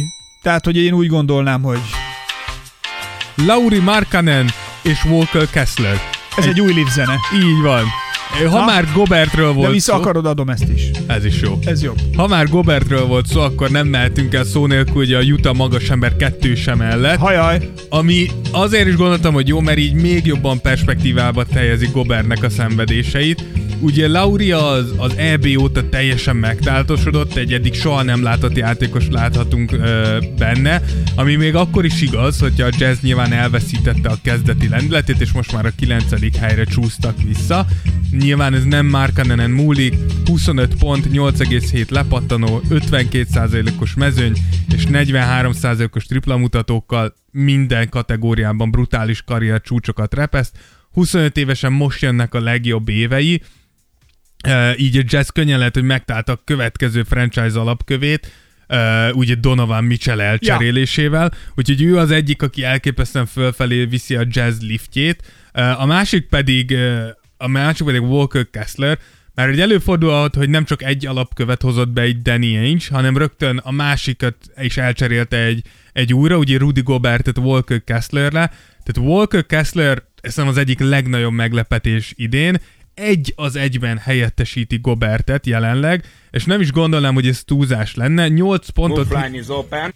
Így van. Walker Kesslernek minden muflány is open bizony, jelenleg. Igen, tehát, hogy ez csak így. nyolc pont, hét egész négy lepattanó, mindössze húsz perc játék alatt. Hihetetlen fontos szerepe van a Jazz rendszerében. Meccsenként kettő egész egy blokkot oszt ki, amivel a negyedik leg, legjobb a, a ligában, de úgy, hogy az előtte lévő három játékos ez, ezen a listán tíz perccel több játékidőt átlagol, mint ő. Védekezés, ja, védekezésben abszolút megállja a helyét, miközben támadó oldalon ilyen fáradhatatlan energiákkal dolgozik, és képzettebb már most, mint Gobert szerintem valaha volt. És ezért mondom, hogy nagyon nehéz lehet Gobertnek, mert látja azt, hogy bejött egy újonc, és gyakorlatilag azonnal helyettesítette. És most véletlen, hogy Rudy Gobert nem véletlen háromszor, háromszoros évvédője. Nyilván Walker Kessler még nem az a védő, aki Rudy Gobert volt. De ha összességében nézem a csapatra kifejtett hatását, ja. akkor van olyan pozitív, mint Gobertnek volt, így nem csoda, hogy most ugye Utahból azt lehet hallani, hogy mindenki eladó Utah Jazznél, kivéve Lauri Markkanen és Walker Kessler. Ők is tudják, hogy ez a két játékos egy olyan fölfelé húzó liftes fiú, páros, akikkel a jazz... Superior lakosztályba mennek. Abszolút. A, jö- a jövőben ott lehetnek a penthouse-ban, és nyomhatják a pezsgőt, a tűzijátékot és a Larry O'Brien trófát. Na tessék, látod? Úgyhogy most itt tartunk, pillanatnyilag van még két játékosunk, akik lefelé visznek, és kettő, aki felfelé visz, nem? Ö, kettő, aki... Így van, igen. Tehát akkor itt tartunk pillanatnyilag, úgyhogy futhatunk is neki a következőnek. Ha mentünk fölfelé, akkor muszáj lesz egy kicsit lefelé is menni. Én attól félek már, félek a névtől, amit ki fogsz mondani, Dávid. Tehát, hogy én már, én már ettől tartok. Így van, ez Bradley Beal, és az ő nyikorgó liftje. Basement? Így jó, van. Adok neki egy kis LeBron effektet. Ez most ilyen. Ez most ilyen sajnos. Egy, egy öreg zenélő lift. Na. Igen. Sokan mondhatjátok, hogy Bealt ide rakni igazságtalan, mert sokat volt idén sérült, és ebben egyet is értünk, de ha Beal hozná a tőle megszokott számokat az idei Kyle Kuzma és Porzingis teljesítmény mellett, akkor a Wizards egy kifejezetten kellemetlen ellenfél lehetne szinte mindenkinek. Egyértelmű, hogy szerintem, hogy egy combhajlító sérlés az egyik legkellemetlenebb sérlés az en bé á-ben, mert hogy tudjuk azt, hogy combhajlító sérlésre nem igazán van egy ilyen bevett gyógymód, plusz a tetejbe szinte soha nem tudod, hogy most száz százalékosan meggyógyult a hajlítód, egészen addig még éles Amíg helyzetben... újra meg nem sérül. Igen, de tényleg, hogy ezt mindenki mondja, hogy egészen addig még éles helyzetben ki nem próbál, nem fogod tudni, hogy ez most száz százalékos-e, de ha nem az, hanem csak kilencvenkilenc egész öt, akkor nagyon nagy eséllyel még jobban rá fog sérülni, és valahol ebbe a spirálba, hoppá, bocsánat, ebbe a spirálba került be Bradley Beal, látható, hogy nagyon szenved, négy éve nem átlagolt ilyen kevés pontot, de szerintem hatalmas csalódás lenne a Wizard szurkolók számára, hiszen nyilván nem azért adtak neki egy akkora szerződést, ja. amekkorát vállalták be Porzingis harminchat millió dolláros szerződését, hogy a kilencedik helyen álljanak, hogy a sérlés ide vagy oda, de Bradley Beal egyelőre lefelé viszi a Washington Wizards-et. Hát igen, azért ezek szomorú. Szevasz, Bradley! Ez a lift, ez lefelé ment, viszont akkor, hogyha már lent vagyunk, akkor másfelé nem indulhatunk el. Mint, Ennél lejjebb nincs. Mint felfelé, és akkor persze, hogy van még más emberünk. Így van, Zsek van, aki egy kakuktojás itt, hiszen van egy edző, és így szerepel a listán, de úgy érzem, hogy beszélnünk kell róla, hogyha arról beszélünk, hogy kiemeli fel az adott csapatot, hiszen jelenleg nagyon úgy tűnik, hogy ő megcsinálja amit, azt, amit már évek óta várunk Brooklynban, beletört már ebbe Kenny Atkinson, Steve Nash biskája is, de a Nets jelenleg a negyedik a konferenciájában, és ha nem sérül le Kevin Durant, akkor valószínűleg inkább a másodikak lennének. Talán nem is annyira meglepő ez, hogy van ennyire jól megtalálta a helyét, hiszen Greg Popovich keze alatt pallérozódott játékosként, és ami nekem különösen tetszik az az, hogy, hogy nem fél meghúzni azokat a lépéseket, amiket eddig is meg kellett volna húzni Brooklynban. Yuta Watanabe beépítése, akinek az egyik legjobb neve van, még egyszer kell mondom, Yuta Watanabe beépítése. Yuta Watanabe. Szerintem nagyon-nagyon jó döntés volt, hogy hagyott neki időt, és megtalálták neki a szerepet. Neki a Utahba lesz jövője. Ke- kellett egy ilyen glue guy a Brooklynban, aki elvégzi az ilyen piszkos munkákat, főleg miután elengedték Bruce Brown-t, té jé Warren szerepének a megtalálása is nagyon fontos volt, Nic Claxton előléptetése, és megbí- az, hogy megbízott egy fiatal, még azért csiszolatlan játékos, azt hiszem zseniális húzás volt, de talán ami a legjobban tetszik, az az, hogy nem fél beleállni játékosokba, ami most leginkább Ben Simmonsnál jön ki. Tehát, hogy ő nem szívbajos szív, a padról hozni a játékost, kiszedni a kezdőből, hogyha Ben Simmonsnak nem megy, akkor húsz perc után, tizenöt perc után lecserés, és amikor megkérdezik, akkor elmondja. Nem segítetted a csapatot, nem volt jó a hozzáállásod, le kellett szedjelek, mert próbálunk nyerni. És persze, hogy vannak körülmények, amik segítik van já- ö, munkáját, az, hogy Durant nyáron megpróbálta a hisztit, és kiderült, hogy ha négy éves szerződésed van, még akkor nem mész sehova. Nyilván segített, Kevin Durantnek be kellett látni, hogy bele kell állni a melóba. Az, hogy Kyrie-nak jár le a szerződés, és tudja, hogy össze kell szednie magát időnkörben, nem fog új szerződést kapni. És lám, mit látunk tőle? Persze, tehát, hogy ez is segít neki, hogy Ben Simmons is tudja, hogy hiába van megsértődve, nem játszhatod el újra azt, amit Filibe eljátszottál, mert már a kutyának se fogsz kelleni. Kapsz egy nagy melegítőt legközelebb is, úgyhogy azt hitted, hogy mész ját padra, és közben ül, vagy így, csapatra, és mész a padra. Így van, de hogy, de hogy vannak köszönhető az, hogy ő ezt összefogta, és egy, egy olyan nyár után, amikor azt mondtuk, hogy itt a vége a Brooklynnak, össze tudott kovácsolni egy csapatot. Szerintem elképesztő munka, és egy abszolút fölfelé vívő liftes fiú. Tehát akkor ezt, én úgy gondolnám, hogy ez valami csoda, hogy így fölfelé ezt, ezt a... Így van. Ez valami. És ha már fönt vagyunk, akkor viszont mi következik a fönt? Mi után? Mindig lejövünk. A legkisebb, a legkisebb fentlevésünkből is azonnal le tudunk zuhanni. Ja, ne, tehát erről én legendákat tudnék mesélni, úgyhogy akkor már is, már is indulunk egy kicsit szerintem lefelé. Egy kis lefelé. Kyle Lowryval. Igen, nem véletlen, hogy a Miami Heat szinte minden irányítóval kapcsolatban felmerül, akivel minimálisan lehet hallani, hogy cserélne a csapat. Ennek az oka az, hogy Kyle Lowry idei teljesítménye egészen borzalmas, ami úgy húzza lefelé a, Lau- a Miamit, és most figyelj, mert ennek utána néztem, na? mint egy ötvenöt kilós rokna horgony. A rokna horgony a, a legerősebb horgony típus. A, az Utána, egy kicsit utána néztem horgonyoknak. Vágod, papa? Azt kell mondanom, Csináltam hogy... ezt az anyagot, és úgy voltam vele, ide rakok egy horgonyos hasonlatot. De mégis mi lesz? Ez egy közferi. De hogy tényleg, ez egy rokna horgony, nézzétek meg. Azt ennyi olvastam róla. Van, így, hát amúgy körülbelül ennyit tudok. Tehát ez már minden, ami a csövön kifér, ez amit az Astra kilencvenöttel. De hogy... De, de hogy... Ez az, mikor beindítod az Astrát. Nem, mert ez amikor a tudásod szelencéjét egy kicsit. Sőt, sőt, sőt. Berobbant. Lift off. Nézzetek utána a rokna horgonyoknak, úgy írják, hogy rocna. Nagyon jó horgonyok, ha véletlen valaki de horgony. De mi, mi, minek kell a rokna horgony? Azt olvastam róla, hogy ilyen egy nagyon fura kialakítás van, és hogy ez, ami a legjobban bele tud vágni a, a talajba. Én és egy dolgot tartja. Nem értek. Igen. Ha belemegy a talajba, hogy szedem ki? Kérlek, ennyire nem néztem utána a rokna horgonyot. De nem, eleve a horgony, tehát hogy szerintem a horgony önmagában egy... Szerintem úgy, hogy kihúzod. Egy ellentét. De nem, hát kihúzod. Tehát, de várjál, nem, miért? Emberi erővel vagy motorral. De pont az a lényeg, hogy lemész, és beakad valamibe, vagy valahogy. De nem, ha nem beakad, tudsz... az nem jó. Neked az kell, hogy belefúródjon a földbe. Annyira, hogy ott tartsa a hajót, de ki tud húzni erővel. Tehát ha beleakad egy sziklába, az nem, az nem annyira fasza. Akkor ennyi erővel fogom, és egy ugyanolyan nehéz nagy súlytömböt leengedek, és az, az is ott van, és akkor a gravitáció ott hát tartja. Vagy az úgy, hát a víz tovább, meg, hát tovább húz. Vinned kell egy hajót, meg még a hajónak a súlyát még egyszer. Hát nem kell ahhoz a hajó súlya, hogy ott tartson, ahhoz el lehet, hogy elég kevesebb is. Hát na jó, de a horgony a legkönnyebb megoldás arra, tehát mert hogy ő bele tud fúródni. Könnyű, és beleakad a földbe. Hát relatíve könnyű. De ezek akkor a rokna hogy... horgonyok is ötvenöt kilós barát. Azért az nem könnyű. Hát, hát az mi? Az a jobb karom? Majdnem annyi, mint én. Hát az szér. Majdnem, azt mondtam. Hát tesó, hát ez... Ezt ne nyissuk meg ezt a témát. Miért? Másfél rokna horgony vagyok. én, én két rokna horgony vagyok. Na, én meg azért másfél. Az para.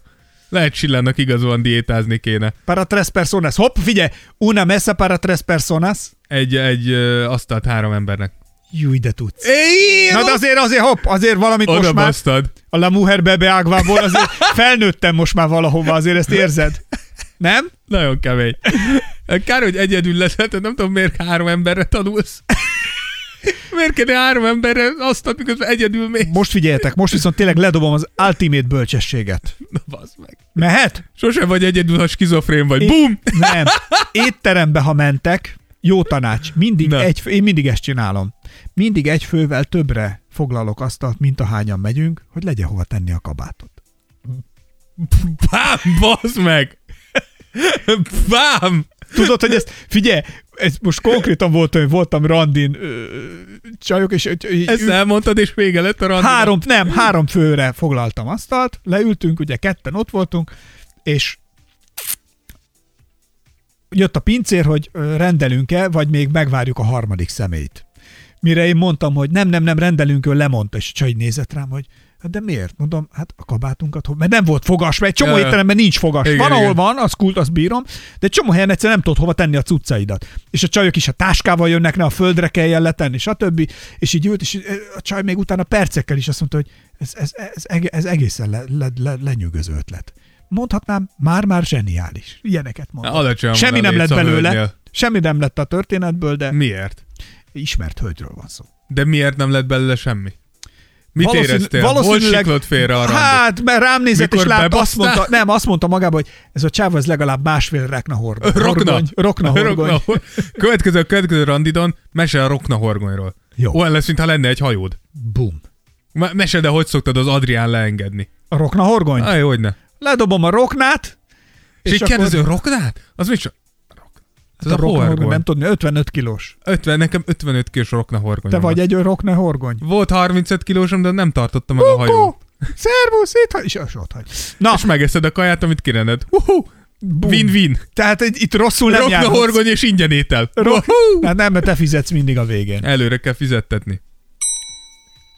Bölcsesség. Hogyha, le, ugye, már most lent voltunk legutóbb. De várjál, még Laurit végig sem mondtam szerencsétlen, megakadtunk a rokna horgonynál. Na mondd el, rokna, azt hittem. Na, szóval igen. Tavaly is lehetett már érezni Laurin, hogy kezdi utolérni a kor, negyvennyolc százalékos mezőny mutatóján látszott igen. Meg főleg, de akkor még volt egy harmincnyolc százalékos triplázás, a hét és fél gólpaszt kioszt, kiosztott, és ez egy picit így elfedte a problémákat. Idén viszont azt mondjuk, hogy leért... Mint rokna horgonyt az iszap. Így, jó, jó.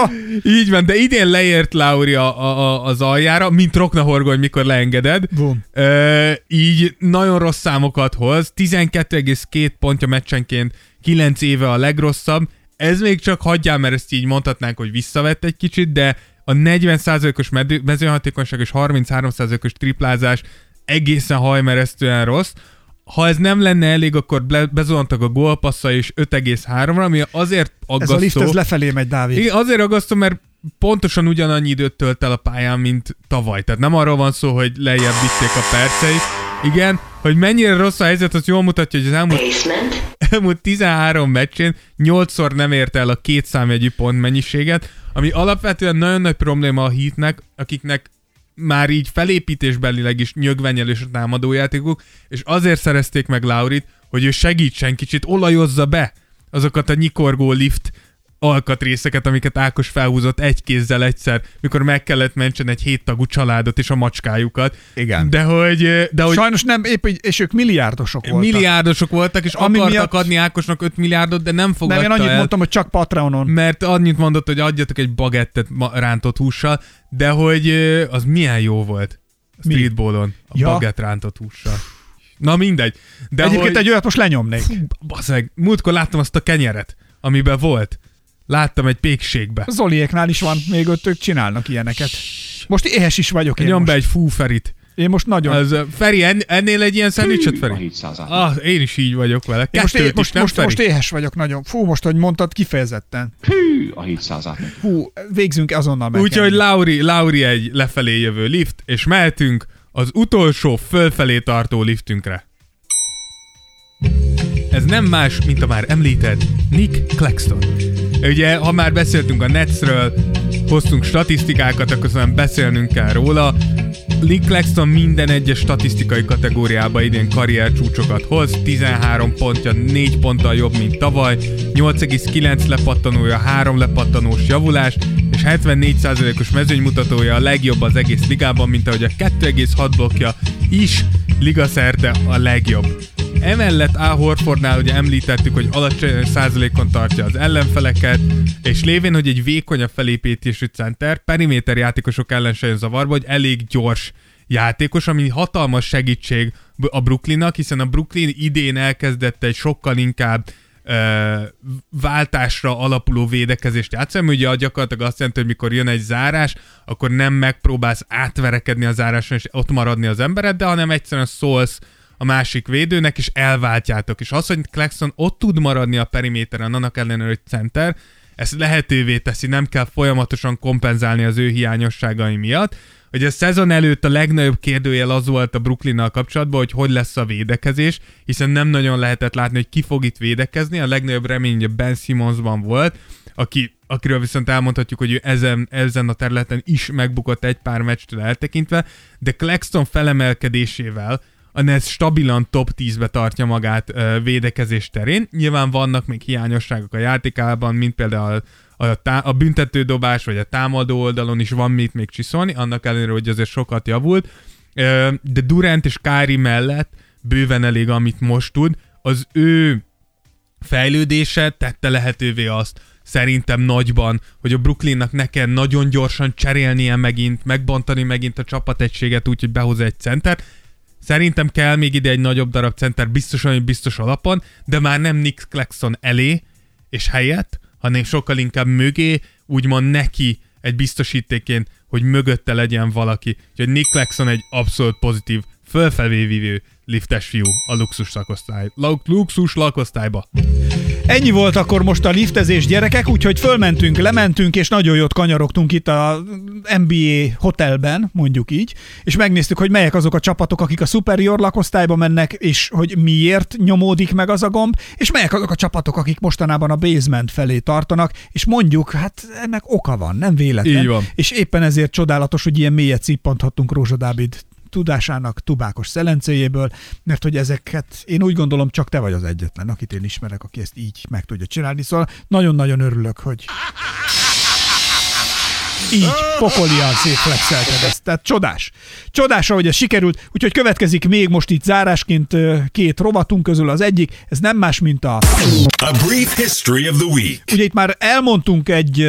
reakciót, ami igen, a LeBronos elő, dolgot. Előre vettük az előre a légkörcös bírói tévedést. Fölmerült a téma, igen, fölmerült, és akkor elmentünk rajta, de van még mondjuk két másik dolog is, amit azért érdemes lenne most ide berántani. Igen, ugye nagyon közel van LeBron Karimhoz, nyolcvannyolc pontra, azt hiszem, nem, most már még kevesebbre. Igen. Most már még kevesebbre, már hajnalba dobott még, de gyakorlatilag hatvan, hatvannégy, hatvannégy pont talán. De volt valami másik is, passzokban is most már. És passzokban pedig fellépett a negyedik helyre Steve Nash-t megelőzve. Mondjon bárki bármit, egészen elképesztő, de meglátjuk nyilván mindenki. Én, én, is, én, is, én is azt néztem, hogy azt biztos, hogy tehát annyi pontra van, hogy valószínűleg három meccs múlva fogja átlépni Karim rekordját, ezt élőbe kell nézni. Azért ez, azért ez jó, hogy ezt, tehát, most, hogy, ezt hogy most éljük meg. Plusz szerintem szimpátiától függetlenül ez egy történelmi pillanat, az, ha az, tetszik, az. Ha nem.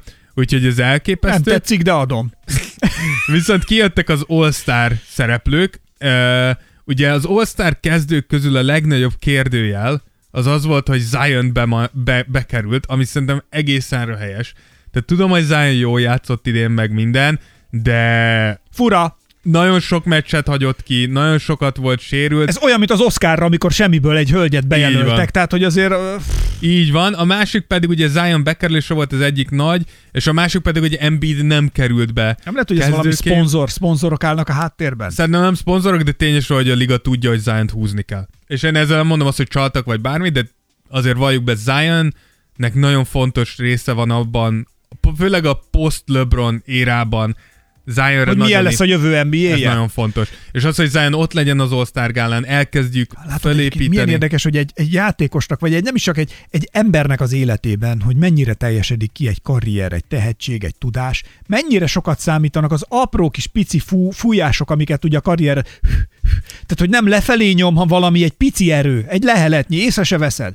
És meg se értjük a saját történetünket sokszor. Jézusom, de mély vagy, tesó. Nagyon deep vagyok most. Meg se értjük... Lenedobni egy rokna horgonyt. A saját... Nem, most ülök a horgonyon, megyek Ö. lefelé. És hogy meg se értjük a saját történetünket, hogyha nem ásunk a végére, vagy a mélyére annak, hogy miért történik velünk az, ami, és ezek, ezek azért nehéz. És itt van a Zionnak a története, hogy lehet, hogy egy sikersztori lesz belőle, pont az ilyen apróságok miatt, hogy amikor lefelé nyomunk valakit, akkor felemeljük.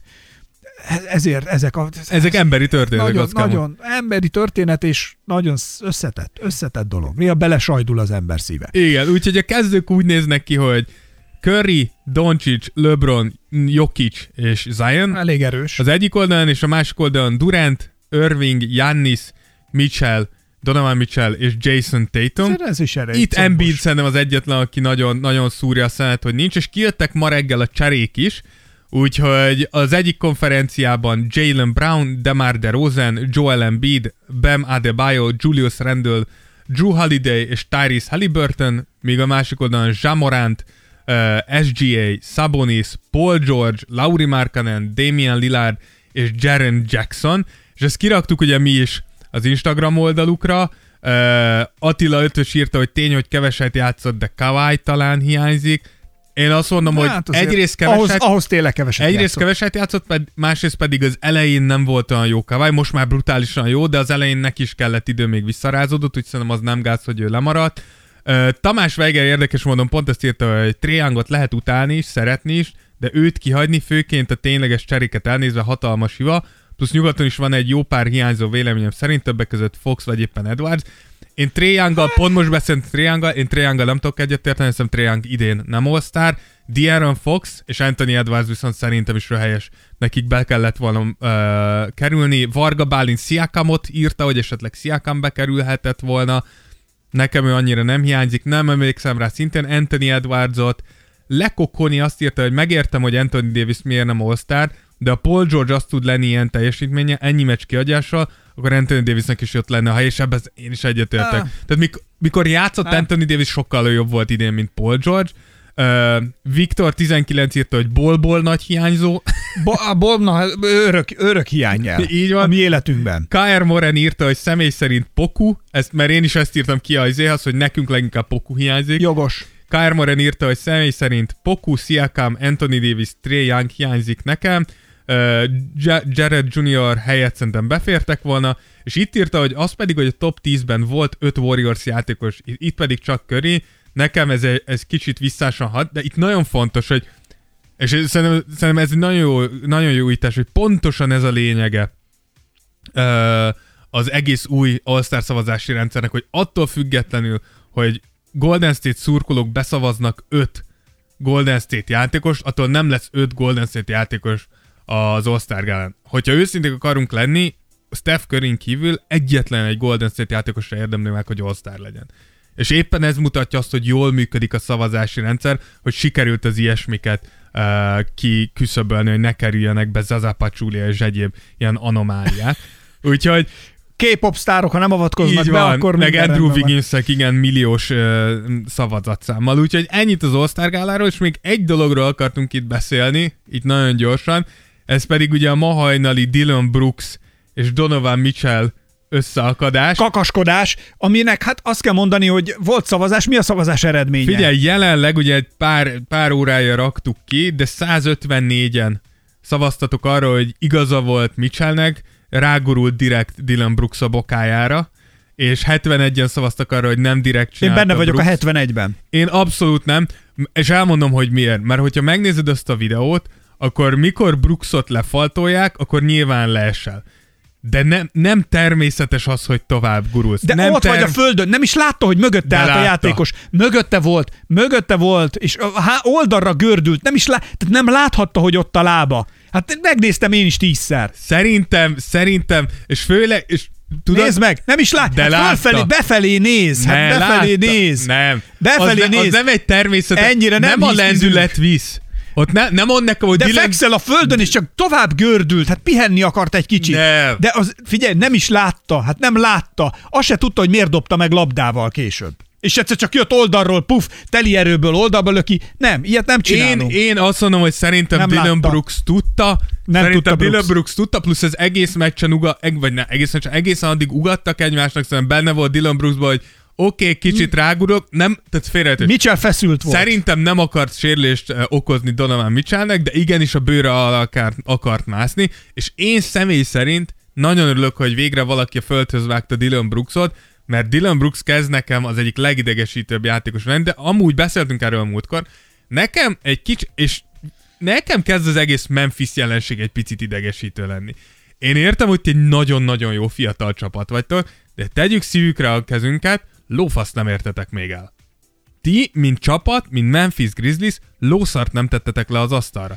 Tehát kemény nem, szavak ezek. Ne, de ez nem, ez nem kemény szavak, nem csináltatok semmit. Tehát, hogy Mi, mire vagytok ilyen rohadt hangosak? Én értem, egy nagyon jó csapat vagytok, és na- nagyon szívesen nézem, mert elképesztő kosárlabda, amit játszotok. De ekkora pofával ne, mert nem értetek el semmit még. Majd, ha elértetek valamit, akkor ne beszéltek Golden State-tel való rivalizálásról, miközben az ott egy négyszeres bajnok csapat gyakorlatilag, és a tavalyi bajnokok. A múlt a múlt, Dávid. Nem a, nem a múlt a múlt, mert az alapján tudunk megítélni. Jelenleg idén egy jó alapszakaszt futtok. Jó alapszakaszt rengeteg csapat futott. Ez, ez mondjuk ez igaz. Tehát, az hogy még nem győ bajnokság. Ez még, se, ez még kon- az alapszakasz győzelmekért lófaszt nem adnak. Mennyi volt tavaly? A rájátszás egy forduló volt nekik. Mert nem, nem, nekik, kett... vagy kettő volt? Várj, hú, most már Fox. Szerintem egy. Lehet, hogy egy. egy. Nekem ez rémlik. Mindegy amúgy. A szóval, hogy a Minnesotát nyögvenyelősen elverték, és utána jött a izé. De nem, mert szerintem a Minnesotával az első körbe találkoztak, mert a Minnesota ment tovább, ők ugye play-inből, és akkor a második körbe szerintem. De lehet, hogy az első körbe. Na mindegy, whatever. De az első kör, második kör, harmadik kör, tök mindegy, döntőbe se jutottatok. Tehát, hogy kezd egy kicsit sok lenni, ennyit erről. Heroes and zeros of the last few days. Na nézzük, Dávid, kik voltak a nullák? Én nulláknak behoztam a bírókat, áj, mert áj. bírók, és idehoztam a Memphist, mert, hű, a hétszáz mert, hogyha emlékszel a kardigános eset óta, hogyne? A kardigános eset óta nyolc meccsükből hetet elveszítettek. Nincsen sok választás. De, Azért de, nincsen, mert elkurtuk. De, de Egy so... kicsit, nagyon. Igen. Nem lehetsz nagypofájú, nem feszülhetsz neki háromezer dolláros kardigános se- Shannon Sharpnak, és, és utána Kardinál. kikapsz hét meccset nyolcból. Tehát papa, akkor döntsük el, kemény vagy, kemény vagy. Mondhatja Zsámorant, hogy we ain't ducking no smoke, vagyis, hogy mi nem hátrálunk ki ellen, senki ellen. Bro, lehet, de ha így néz ki, ha nem kihátrálás... Akkor verj el mindenkit. Így van, van, tehát, hogy ennyi. A hírókhoz én behoztam Damian Lillardot, mert az elmúlt négy meccse hatvan pont, harminc pont, negyvenkét pont, negyvenkét pont, ami elképesztő szinten játszik az elmúlt héten, és ide raktam Donovan Mitchell-t, amiért földhöz vágta Dillon Brooks. Jaj! Hát nem vágta földhöz, hanem csak De. föllökte. Nem, nem, nem, amúgy nem, mert először ugye meglökte, igen. És akkor Dillon Brooks visszajött, akkor megfogta, és így levitte a földre. Ők kettene? Akkor azt nem is jól néztem, hogy az kettene, ők ketten estek el? Mert nem, nem, hanem az volt, hogy Donovan Mitchell így eltérítette Dillon Brooksnak a, úgymond a lendületét, ő leesett, igen. És akkor vissza akart, fel, fel akart állni Dillon Brooks, akkor egy memphisi segédedző az. Így megfogt, és visszavitte a De földre. Azt néztem, hogy a földön feküdtek, hogy így próbálja lent tartani. Tehát, hogy ne kelj fel, maradj lent, persze, mert, mert abból sokkal súlyosabb persze, bunyó lehet. Mert ez nem csak az, hanem azt, hogy mondjuk Dillon Brooks így hirtelen elvakul és üt egyet, abból akár nagyon súlyos eltiltás is lehet. Tehát igazából abszolút jól csináltam, hogy a segédedző. És ezt látjuk, és ezt már mindenki figyel rá. Tehát em em á volt, tehát lent tartotta a földön. De szerintem jól csinálta. Jól csinálta. Úgyhogy ezek a hírok... Ezek olyan, de annyira bírom, mikor kitör a bunyó, és úgy így hirtelen, mint, hogyha, mint amikor tudod, a vasreszelékbe bedobsz egy mágnest. Igen. És így összerántja, összerántja az összes reszeléket, egyből mindenki beszalad, és akkor ott mindenki ott emberkedik, de olyan sűrűen vannak már, hogy még a kezemet se tudom fölemetni. Igen, nem történik semmi, de csak szétverlek, szétverlek. És megy ott a lököd, látszik, hogy egy valaki mindig nagyon izé akar lenni. Igen, valaki mindig rohadt kemény. Notorious em em á akar lenni. De ő az, aki soha nem csinál semmit. Ez a Jordan Clarkson effekt. Igen. Erről beszéltünk három podcast óta. Jordan Clarkson, ő mindig fölrakja az öklét, soha nem csinál semmit. Apám szokta mondani, hogy mikor gyerekek voltak, vagy fiatalok, akkor a társaságban mindig volt, és mint mondta is, hát ugye ismertük, csak most már egy idősebb úriember, és mindig apám szokta mondani, hogy ha mentünk valóban, vagy fiatal helyen szórakozni, vagy itt olyan, és akkor mindig bunyó kerekedett, akkor ő mindig ő volt az első, aki kiabált, hogy fogjatok le, fogjatok De le. Soha nem ütött. Persze, mert nem akart, hát persze az volt, hogy fogjatok le, fogjatok le. Tehát, hogy itt is ezek történnek, és megy a nagy ordítazás. Nekem van egy ilyen, van egy ilyen haverom, most direkt nem mondom a nevét, de van egy ilyen haverom, aki... Ádi. Nem, nem, nem. Van egy ilyen haverom, aki, aki szokott ilyet, és mikor baj van, akkor így beáll a hátam mögé, és onnan magyaráz, és mindig így röhögök utána, hogy tesó, mi lenne, egyszer nem a hátam mögé, mindig csak így beáll a hátam mögé, így kidugja a vállam fölött a fejét. Ja, ne gyertek ide! Na, van még egy sportetikai kérdésünk, és a dupla vé en bé-ről is kellene néhány szót szólnunk. Én hoztam most egy dupla vé en bé-hez kapcsolódó sportetikai kérdést. Mert hogy beszéljünk egy kicsit a csajok kosárlabdájáról is. Na, na, nagy örömmel és érdeklődéssel. Mondjad, mi a kérdésed, Dávid? Figyelj, etikailag. A következő történt. Van egy dupla vé en bé játékos. Előveszem a Kiskönyv a Nagy Erényről című könyvemet. Igen. Az a neve, hogy nehéz kimondani, Diarika Hambi. Remélem jól mondom. Diarika Hambi? Diarika Hambi. És következő történt a hölgyel. Őt elcserélték most a, a Sparks csapatába. Igen. Mégpedig azért legjobb értesüléseim szerint? szerint, mert hogy terhes lett. És azt mondta ez a lány, hogy, hogy úgy érzi, hogy megtámadták mind őt, mint a karakterét, mint embernek, mint pedig a, a munka morálját, azzal, hogy feltételezik, hogy ő úgy hogy megtartja írt, a gyereket. Nem, hogy ő úgy írt alá szerződést, hogy tudta, hogy terhes. És várjál, itt van a kérdés, hogy tehát, hogy elítélhető-e az, hogyha egy női sportoló aláír egy szerződést, mikor terhes, hogyha nem tud a másik fél róla. Mert hogy, és csak azt, azt akarom mondani, hogy ugye, hogyha egy nő terhes, tegyük föl, hogy alsó hangon tizenkét-tizenöt hónapra ki fog dőlni. Igen. Szerintem ez a minimum. Ha ha megnézzük Klay Thompsont, Klay Thompson... Mondjuk így, hogy nem kidől, fogalmazzunk úgy, nem inkább, fog tudni játszani. Félreáll, és mással lesz elfoglalva. Nem fog tudni játszani. Klay Thompson húsz hónapot volt sérült. Jamal Murray tizenhat hónapot volt sérült. Ezeknél nem kérdőjelezzük meg azt, hogy jár nekik a fizetés. Nem kérdőjel... Várjál, igen, de, de ugye csak, ők, az várjál, menet közben jött a sérülés. Én ezt értem, de akkor, de akkor mondjuk egy dupla vé en bé játékosnak le kéne mondania... Tehát, hogy... Tehát, hogy sérüljön meg, és utána ne, legyen ne, ne, csak érted, nem veszem, de te, te, te, jogos, tegyük fel, jogos. Te mondjuk egy huszonnyolc éves dupla vé en bé játékos vagy. Aláírtál egy négy éves szerződést. Ez annyit jelent, hogy te nem vállalhatsz gyereket harminckét éves korodig, azért, mert...